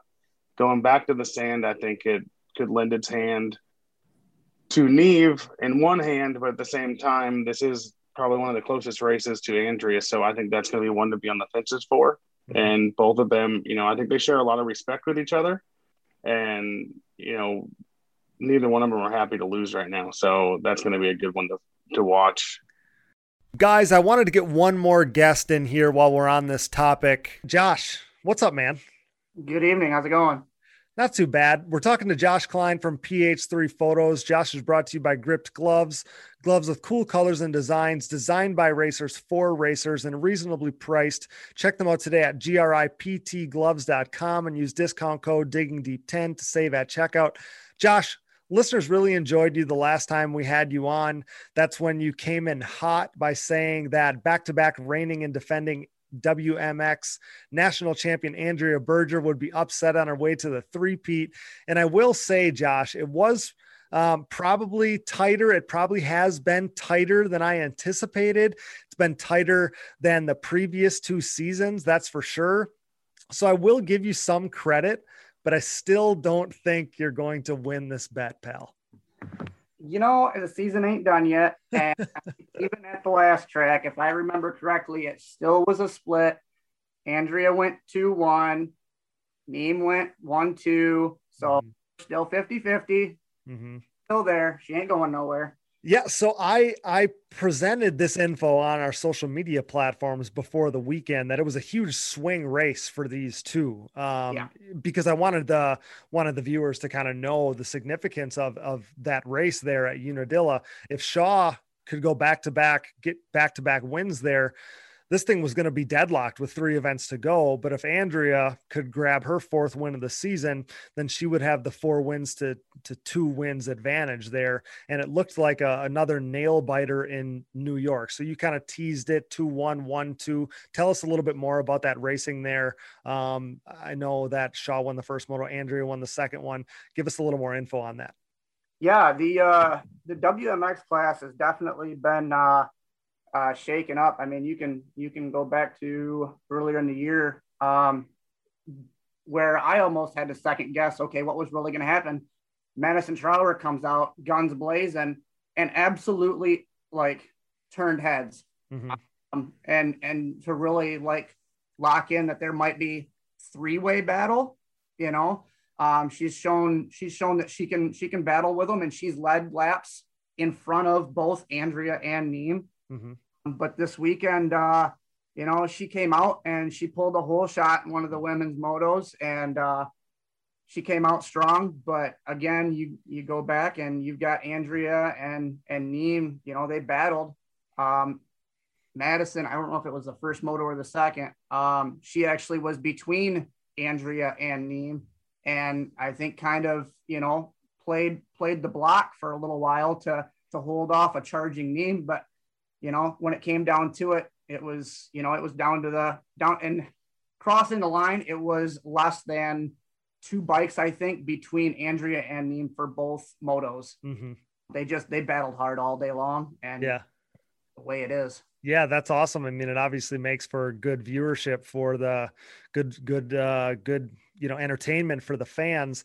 Um, and and yeah, I think that we should touch on Madison Trower there because she's been really impressive. She's obviously stepped up as the kind of the week in week out third best uh, lady there in the in the WMX class. So Andrea grabs her fourth win of the season, and Shaw Shaw's back um, is up is squarely up against the proverbial wall at this point she may very well have to win out to win this title. It's very much like the like the the the pro men's class right now, the AMA to be pro class, where Shaw, you know, two wins. If if Andrea, if everybody holds serve and Andrea were to get second, that just ties it. So then that last race would be the tiebreaker. She basically yep. has to win out. I know if we were to ask her, she would tell us that you know you have to take it one weekend at a time. That's obviously what every athlete knows you have to do. Um, I found myself in that position before where you got to have your back up against the wall. And it's like you almost have to go to that spot in your mind, go to that spot in your competitiveness where you're just not going to be denied do you think that's what we'll see from from Shaw going forward? Because Andrea's good at Redbud. That's a track that's up here in her home territory. You know, being from Wisconsin like I am, she's going to be tough to beat there. I feel like she's probably that's you know she's good in those conditions where it's real rough and gnarly. Like that's where Andrea's good. But again, Shaw has impressed me all season long. At the beginning of the year, when you kind of came in here and told us that it was going to be tight, told us that Andrea was possibly you know going to be on upset alert. I didn't, I, I mean, I didn't really put a ton of stock in that. I know now, again, I've, and I don't know, I don't know that I've said this in this session here in this segment, but Shaw is a past champion. Correct. Shaw had one before Andrea got in here, so they're both past champions, um, and they've they've made it this year look like uh, like a gnarly battle. I give Shaw a bunch of credit because she really stepped up her game, but she's gonna have to step it up again if she's gonna win out the end of the season and grab another title. Yeah, and if if I remember correctly, and I mean, give her credit where credit's due, she's definitely put in the time, and I think her and Casey working together. I believe it was Sunset where they finally, I think, got to the point where just tell me what's wrong, tell me what's going on, and let's make it right. And watch mm-hmm. adjustments that they make um, from one motor to the next, they're starting to click. And I will say that uh, they will split again at Redbud, but in fashion. I think Andrea will go one two, Neem will go two one. I just if she sweeps, hey, power to her. Mm-hmm. Andrea, yep, it's a home track. I would say home track ish for her. Um, but you know, I could there be an upset in the middle too? Sure. I mean, if Madison goes out there and pulls another hole shot and pull the power like she did, and it's unfortunate because you know right now she sits 35 points back and she had a 10th place finish um, last round, but yet comes back for a third this round. Her, you know, the engine failure at the last round, unfortunately, was was the reason for that tenth place there. Otherwise, she'd be close. You know. I wonder. I wonder. I, I wonder if they get a a throw out. Do they get a throwout in WMX? I don't know that info. Uh, that I don't know honestly either. So we're gonna have to look into that because that would if it does, that shakes it up a little more. Well, that would obviously put her closer to the fight there at the at the yep. front of the pack. Um, I will say, Josh, I like the position I'm in. I'll just leave it at that. I like the position that Andrea and I are in. Um, and and and, and, and you know, honestly, I felt all season long. I hope that the Shaw family doesn't think that I'm like against them because that's not the case at all. My alliance to um, to the Berger family. I've I, again I've said this before, but I raced her dad. You know, when I was first getting into the A class locally, when I was in like eighth grade, right? So um, I go I go back with that family before I feel like she was even racing or, or racing competitively at least. So yeah. Um, again, I like the position I'm in, but Josh, I, I don't want to bring you on here just to tell you that you know I was right and you were wrong. I also don't yeah. want to jump the gun. Season ain't done yet, right? I don't want to jump the gun and look dumb either. But um, do you have anything? Anything else you want to discuss while we have you? Uh, I've been wanting to bring you on for a, a, while here to talk about this because it's been fun banter back and forth. But anything else that you want to touch on? You always come with, uh, you come locked and loaded with some hot takes and opinions. So what you got for us today? Um, you know, with again with the with the WMX, um, I received word today that uh, they're going to be doing a an autograph session at uh, Briarcliff, the last round. Um, I talked with uh, Jeremy, um, and they're going to do have the women for an autograph session, which I think is great. Um, it's great exposure. Um, you know, you got some of the younger riders, um, youth riders, um, that can look up to these these pro women. You know, they're that's their class. The pro women is their class. That's the top of the food chain. You know, they give these younger girls, you know, someone to look up to, someone to, you know, aspire to be, you know. Um, exactly. Um, I don't want to be there and, and handle things. They can get their autographs too. You know, everybody wants to hang a Joel or a, a Chad poster or a Wesley poster or a, a, a Ford poster in their room. Mm-hmm. The girls need to be treated the same way. You've mm-hmm. got girls that are coming up. Um, Natalie Jackson, for example, uh, Kaylin Osborne. They're going to be coming up to the WMX, and in the next, I feel, two, three years, the WMX class is going to be a top five push class. Um, but you've also got to look at the younger ones too that, okay, what are they going to push to become down the road? And, and the youth is the future of the sport. I mean, we can say it till we're blue in the face, but until we, you know, highlight the classes that need to be, uh, and, you know, push those classes like you and I both do. Um, and, you know, it just, it's where it is because we need to push it. And I think that is a great step in the right direction. Yeah, a couple things to touch on there. So, um, I do think that they deserve uh, credit, exposure to be showcased. I, have always felt that. Um, you know, they're that's the pinnacle. That's the pinnacle for them. Now we can compare it somewhat to to pro two wheeled female motorcycles, dirt bikes, um, because in the past they raced on pro day at the nationals. They they were yep. like the the halftime show type thing at the at the national events, and they dissolved that, and they no longer got to do that to race on pro day. And mm-hmm. I think the involvement of female motorcycle racers, motocross racers, went down uh, over yeah. time because they had no big carrot out in front of them anymore. It was like, okay, right.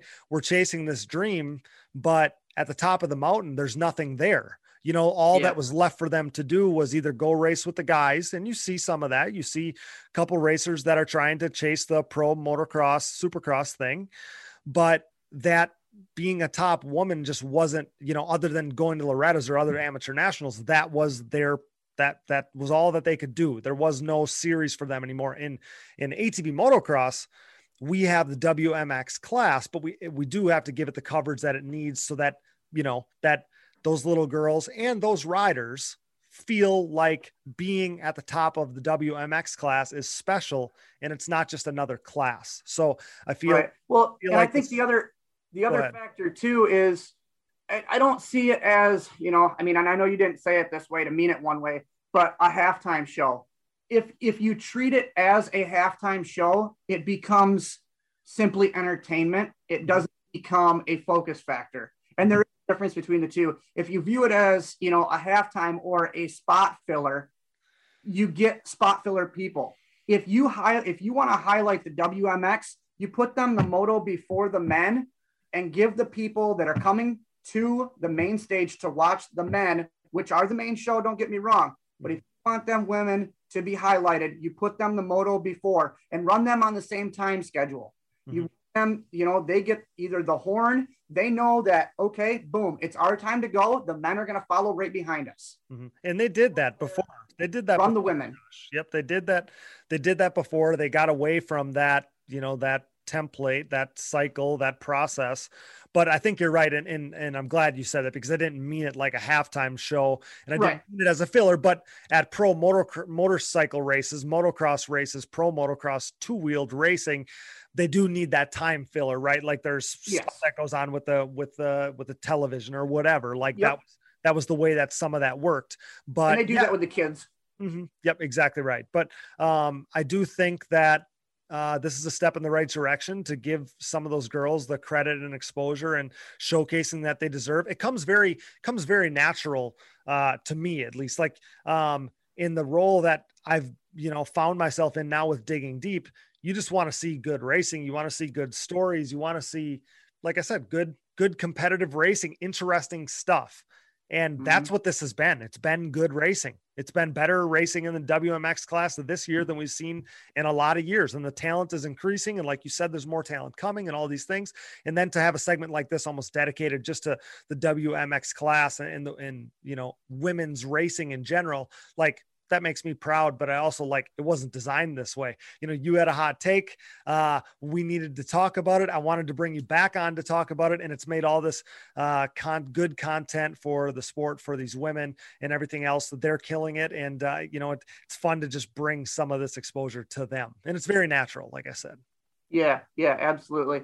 You know, I, I think it. I think uh, with with the continued support for the women's class, I I see it growing, and you know, would I love to see it back to the way it was? Absolutely. It's I Mhm. think a matter of the time, the time, the exposure, and give credit to Andrea too. Uh, you know, her and Neem both working hard to to promote the, the women's class and Exactly.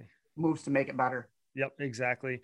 Um, they both, I think, have taken on the role of kind of being figureheads for that, being advocates for Yep. trying to grow the class, which it takes riders like them with that ability and that uh, desire to do such a thing. So the series is lucky to have those two those two girls to you know push to grow the sport and it is growing. It is really growing. I think the the female involvement is growing. I think those classes you're seeing them get big b- bigger and better and you're obviously seeing them get more competitive. So um, i think it's it, it's happening right in front of our eyes.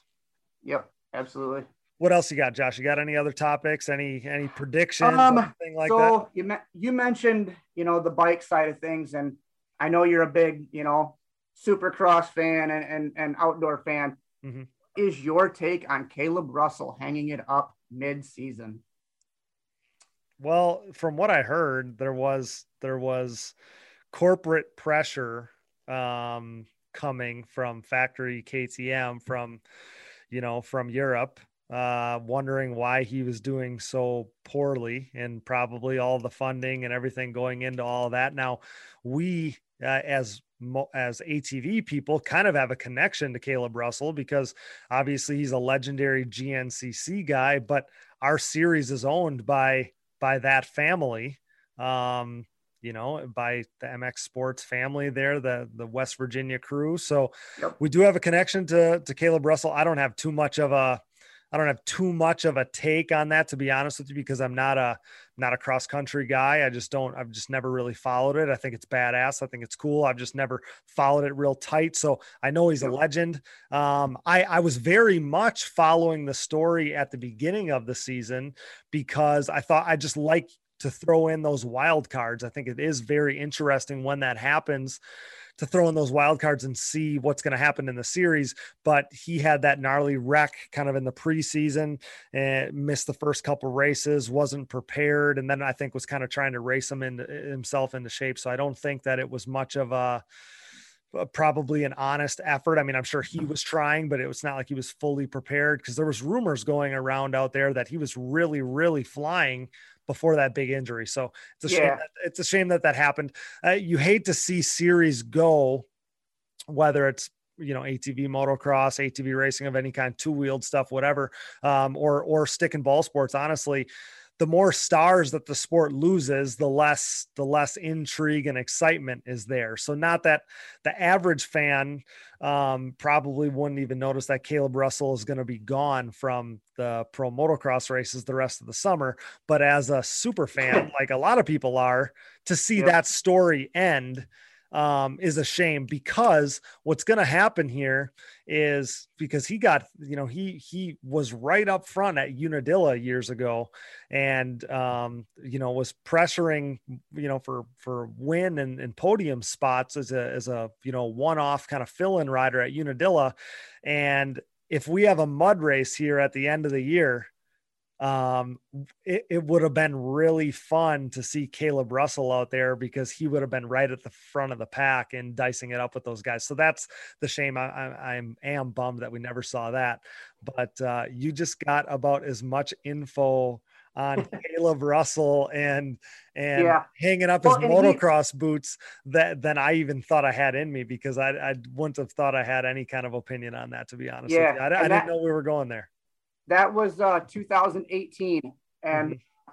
that was that was um, he uh, and prior to this year, he went to DeCoster and said that he wanted to pursue, you know, this year, you know, on mm-hmm. on his own. That was his own thing. It wasn't something, you know, and he just felt like that everything was, you know, being pushed on him like he was a factory rider, mm-hmm. and he went out there. He wanted to do it on him, and he just felt that the pressure was too demanding that they wanted more out of him, considering he was just coming from the cross country to the bikes to mm-hmm. the motocross and then handling things. And you know, yeah, the broken jaw definitely played a factor in it. I mean, mm-hmm.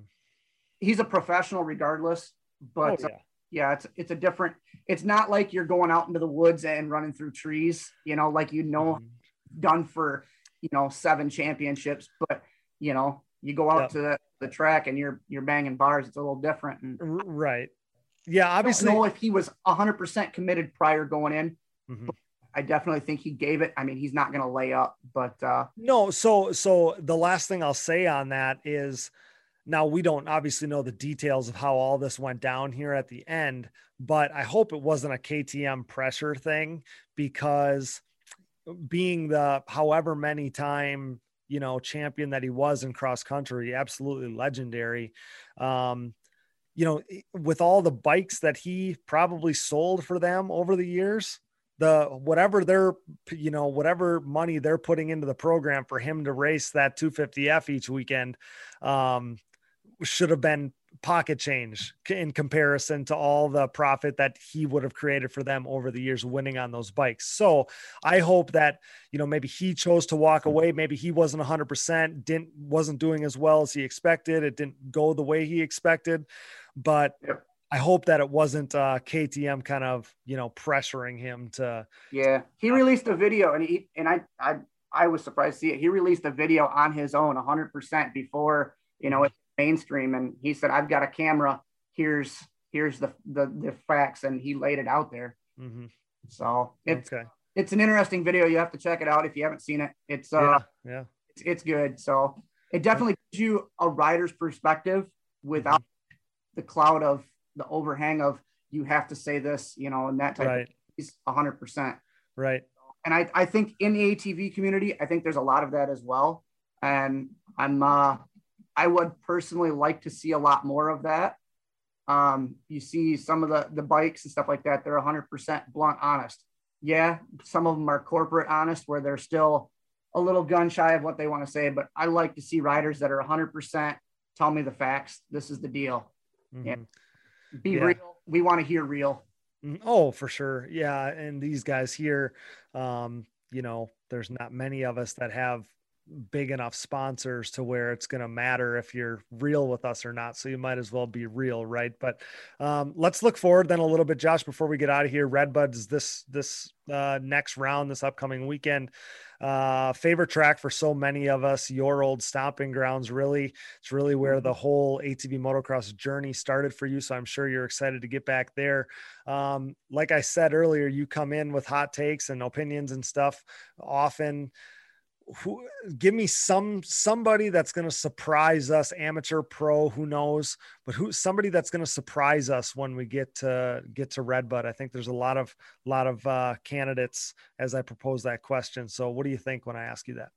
I'm going to swing for the fence and say max lindquist makes the box. Yeah yeah i think that that might be an opinion that um, i think a lot of people might have in the back of their mind. I think that that's something that we've been monitoring all year right? Like casey said that uh, Redbud was going to be a candidate for that to happen for Max Lindquist. So he was thinking yep. the hot take was going to be having it happen before that. But I, I agree. Um, that's yeah. def that's definitely on my radar for Redbud. And the, the the big stick to it is um, after the unfortunate, you know, with with Nick Janusa this past round and you know the the mechanical there. Mm-hmm. He is going to have to work to get around Nick Janusa wherever they stack up Nick Janusa is going to fight tooth and nail to let anyone buy him if he's in front of them. Mm-hmm. Um, you know, you look at overall points, and, you know, it's so tight all the way across the board. You know, just it's it's gonna be it's gonna be a dogfight the rest of the way out. We know that, but you, I think Nick's got a little extra fire into him after this last round because I think it just he was very visually frustrated. Mm-hmm. Um, and you could see him almost feel as though as he was just depleted, just sitting on the quad. You could see it in the picture um, of him sitting on the quad. Him just he left his helmet on. He did. He got off the quad originally and walked over to the fence just to to catch his breath, and then he went back and sat on the quad. And you could just see just the emotion, the not necessarily the the disappointment and frustration, but just Nick just sitting there. Mm-hmm. I think at Redbud, he's going to find another gear. He's going to become an aggressive rider, you know, more so than he is. And I think he just wants it. He's podiumed there before. Um, he knows the track. He can ride the track. And if he pulls a good start, don't look for him to give it up easy. Well, I think that, you know, I think that he may very well be now. I, I do think that Max is going to have a good chance to get on the box there, his best chance of the year, maybe. But I think Nick probably goes in as the favorite for that third spot there, just because, like you said, that's that's the place where he got his first career podium. I just think of some of those nasty, you know, sandy tracks where Nick Janusa is good. He uses his fitness to his advantage, and I, I do feel like um, that's a track that's a lot like the track that he rides back home as far as dirt makeup and stuff like that. So it's going to be very fun to watch. We obviously spent this episode talking a lot about this stuff. Um, it's going to be really interesting in some ways. The points and that whole battle, especially in tier two, there with those riders, became clearer at Unadilla and after mm-hmm. Unadilla. In other ways, it kind of muddled itself up just a little bit more because it's just doing this seesaw thing. I feel like with riders, well, you know, a couple riders. Now we got a tie. Yeah, right. We got a tie with Rastrelli and Bryce. Well, and, and but there was there was four or five guys that were real right. Cool, you know, going into some of these races. Now, you know, we see that tie up at the top. Then there's a little gap back to Wesley and a little gap back to Janusa and a little gap back to, you know, Max and Brandon. And it's like, uh, you know, more of a gap than it had been. So those guys are going to have to make hay while the sun shines. Those guys up front, I mean, it's going to be a consistency thing. Obviously, those guys are going to have to be on edge um, and riding on the edge, but it's a consistency thing too, because at this point, you're going to need to be consistent to, um, to be able to to be the guy that's going to stand out. And that's the that's the battle that all year has been probably the funnest to monitor. I mean we spend a lot of time on these shows talking about who's going to be that that you know that podium guy or the top you know tier two rider and digging deep ATVMX fantasy. It's been a, a lot of fun. And like i said on one of the posts today the the battle the war is just beginning um the war is just beginning that these last three three events it's going to be must see it's going to be must well, see um television and l- like you say with the consistency factor you've got you know jeffrey going in you know let's say uh to do um one two three four five rounds back fifth third fifth fourth third bryce is above him with a six five nine three two.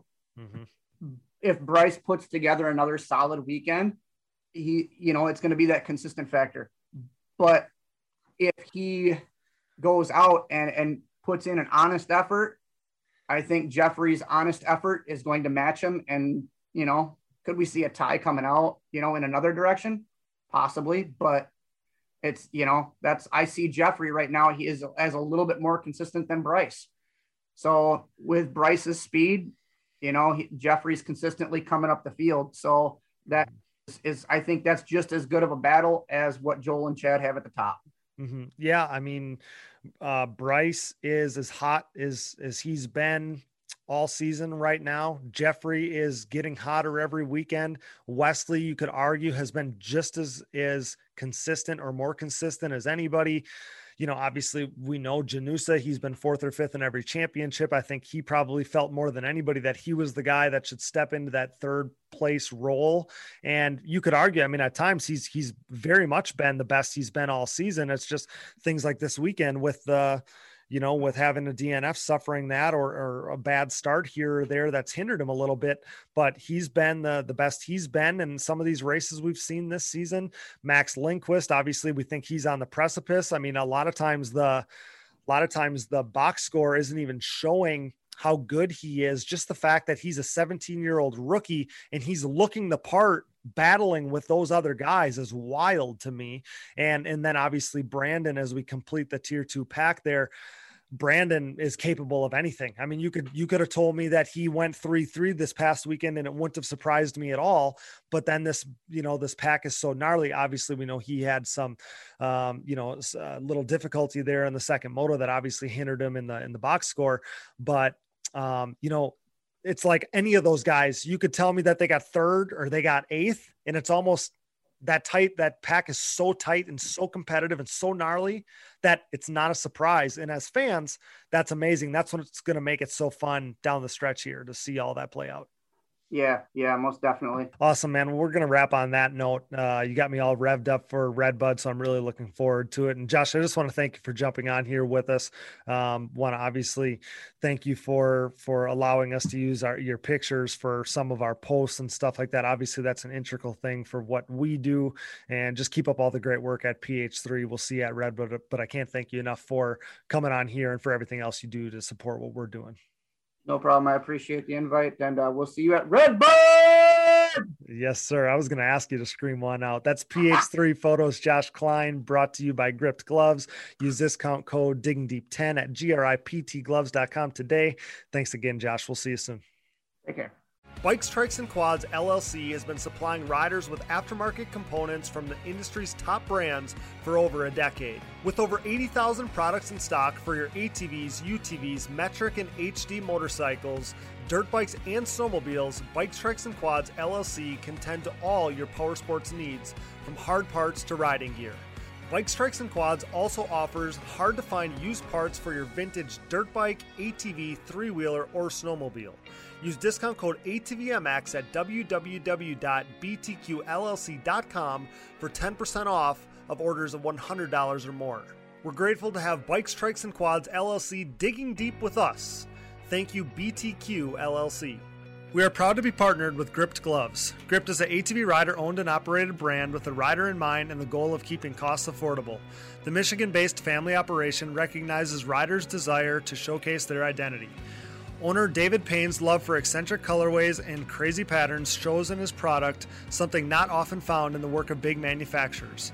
Here to push stereotypes and limitations, Gript's drive is to produce a glove with cool colors and designs that won't break the bank. With comfort and quality as key motivators, the family affair is constantly working on the next more innovative and improved glove. Get a grip on life, join the Gript movement because no one wants a bland glove. Check them out today at griptgloves.com. That's G R I P T gloves.com and use discount code DIGGINGDEEP10 to save at checkout. Just like the sport of ATV motocross as a whole, our Digging Deep community is brought together by the love for racing that we all share. Our sport is compiled of many great people, and leading that charge is the Launderville family at Launderville Steel Enterprises and Concrete Supply. This racing owned family business is a steel and concrete supplier serving the entire United States. Launderville Steel is a full service steel supplier of new and surplus steel, aluminum, and stainless steel products, headlined by the 4130 chromoly tubing and plate used in the building of chassis for ATVs and UTVs, off road truck racing, late model dirt and pro tractor pulling series, drag racing, and more. Launderville Steel loves their racing just as much as we do, but don't forget about their concrete division as well. With over 25 years of experience, the Concrete Division can supply everything you need to complete your next business or personal project. Their central Midwest location enables LSE to easily serve customers across the United States. For a quote, additional info, answers to more of your questions, or to talk a little racing, head over to laundervillesteel.com or give them a call today. We are proud to be partnered with yet another racer owned company. Thank you, Launderville Steel Enterprises and Concrete Supply. Thanks for listening, and remember to support our partners. Now back to the show. Ian, what about you? Do you have any riders that that you think people should keep an eye on as we look to Redbud here? Well, if that track gets anything like it was last year, it was brutal on Saturday.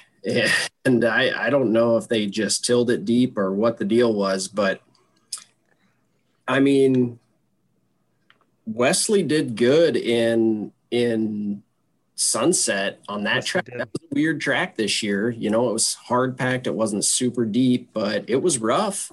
And I mean, you've seen how he finished just this past weekend. So I, I would that he should do well there. Uh, Janusa should do well.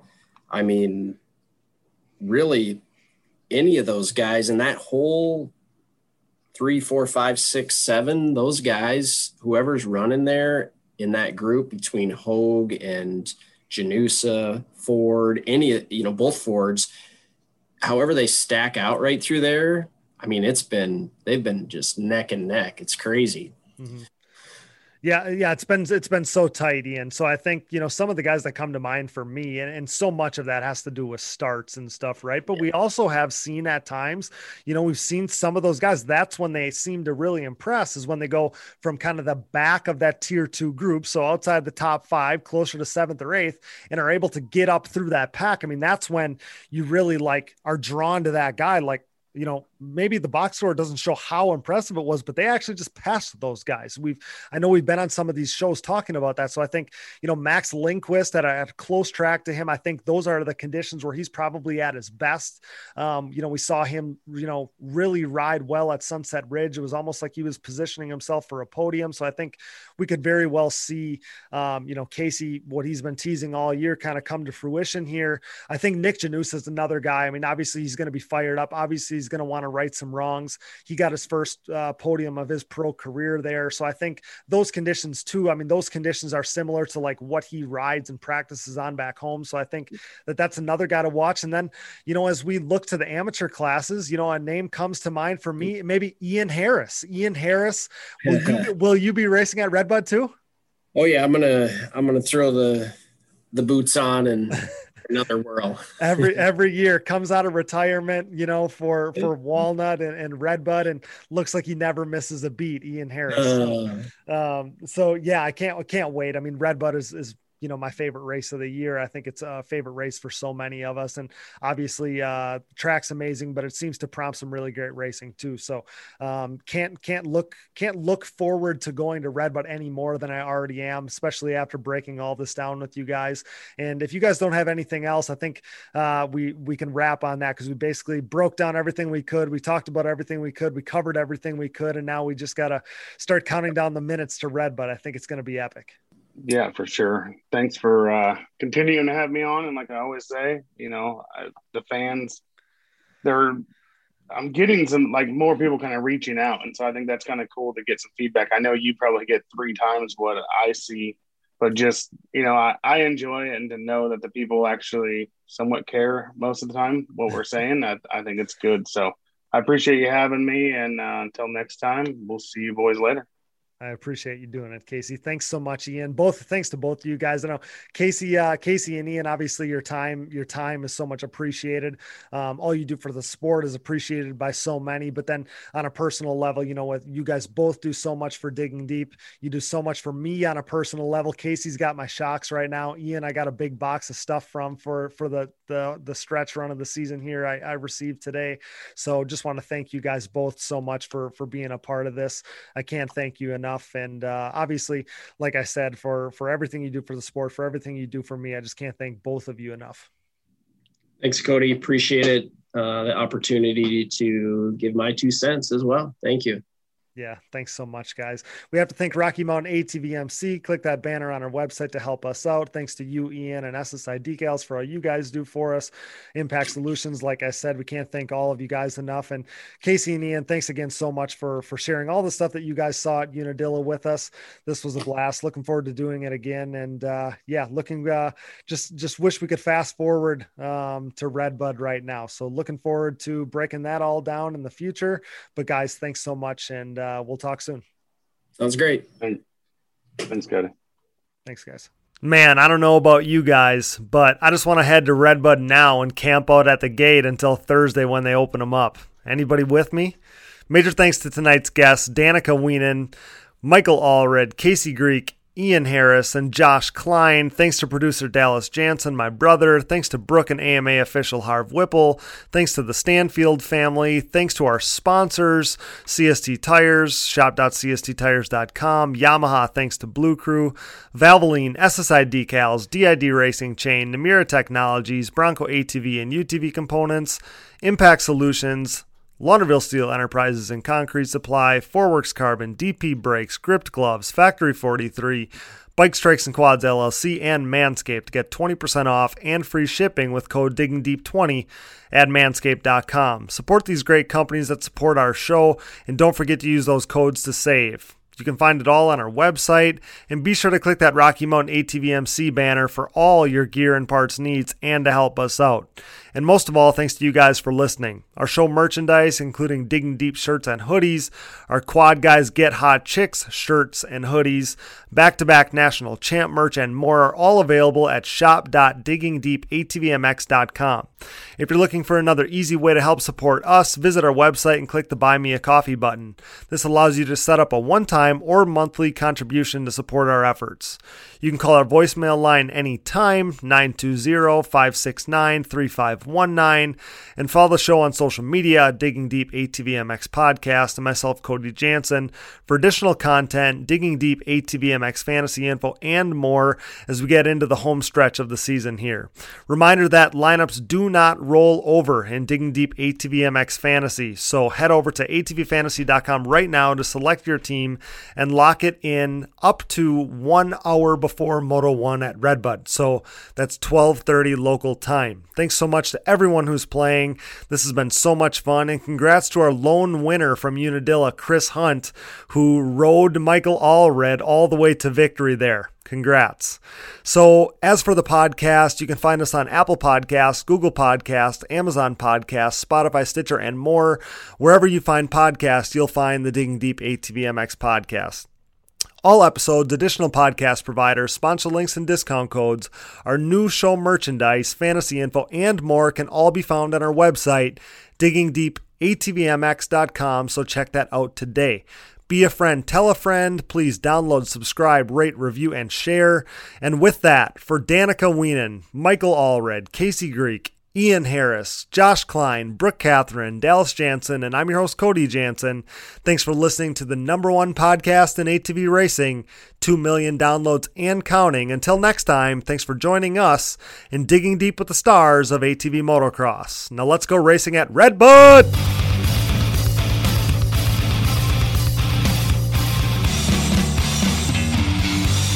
Things are crashing and burning here at the Digging Deep podcast, much like the Titanic those guys were hauling ass for real. I remember watching Doug Gus, I don't know who it was, Steel City, running the same times Friday afternoon as James Stewart was on Sunday back then.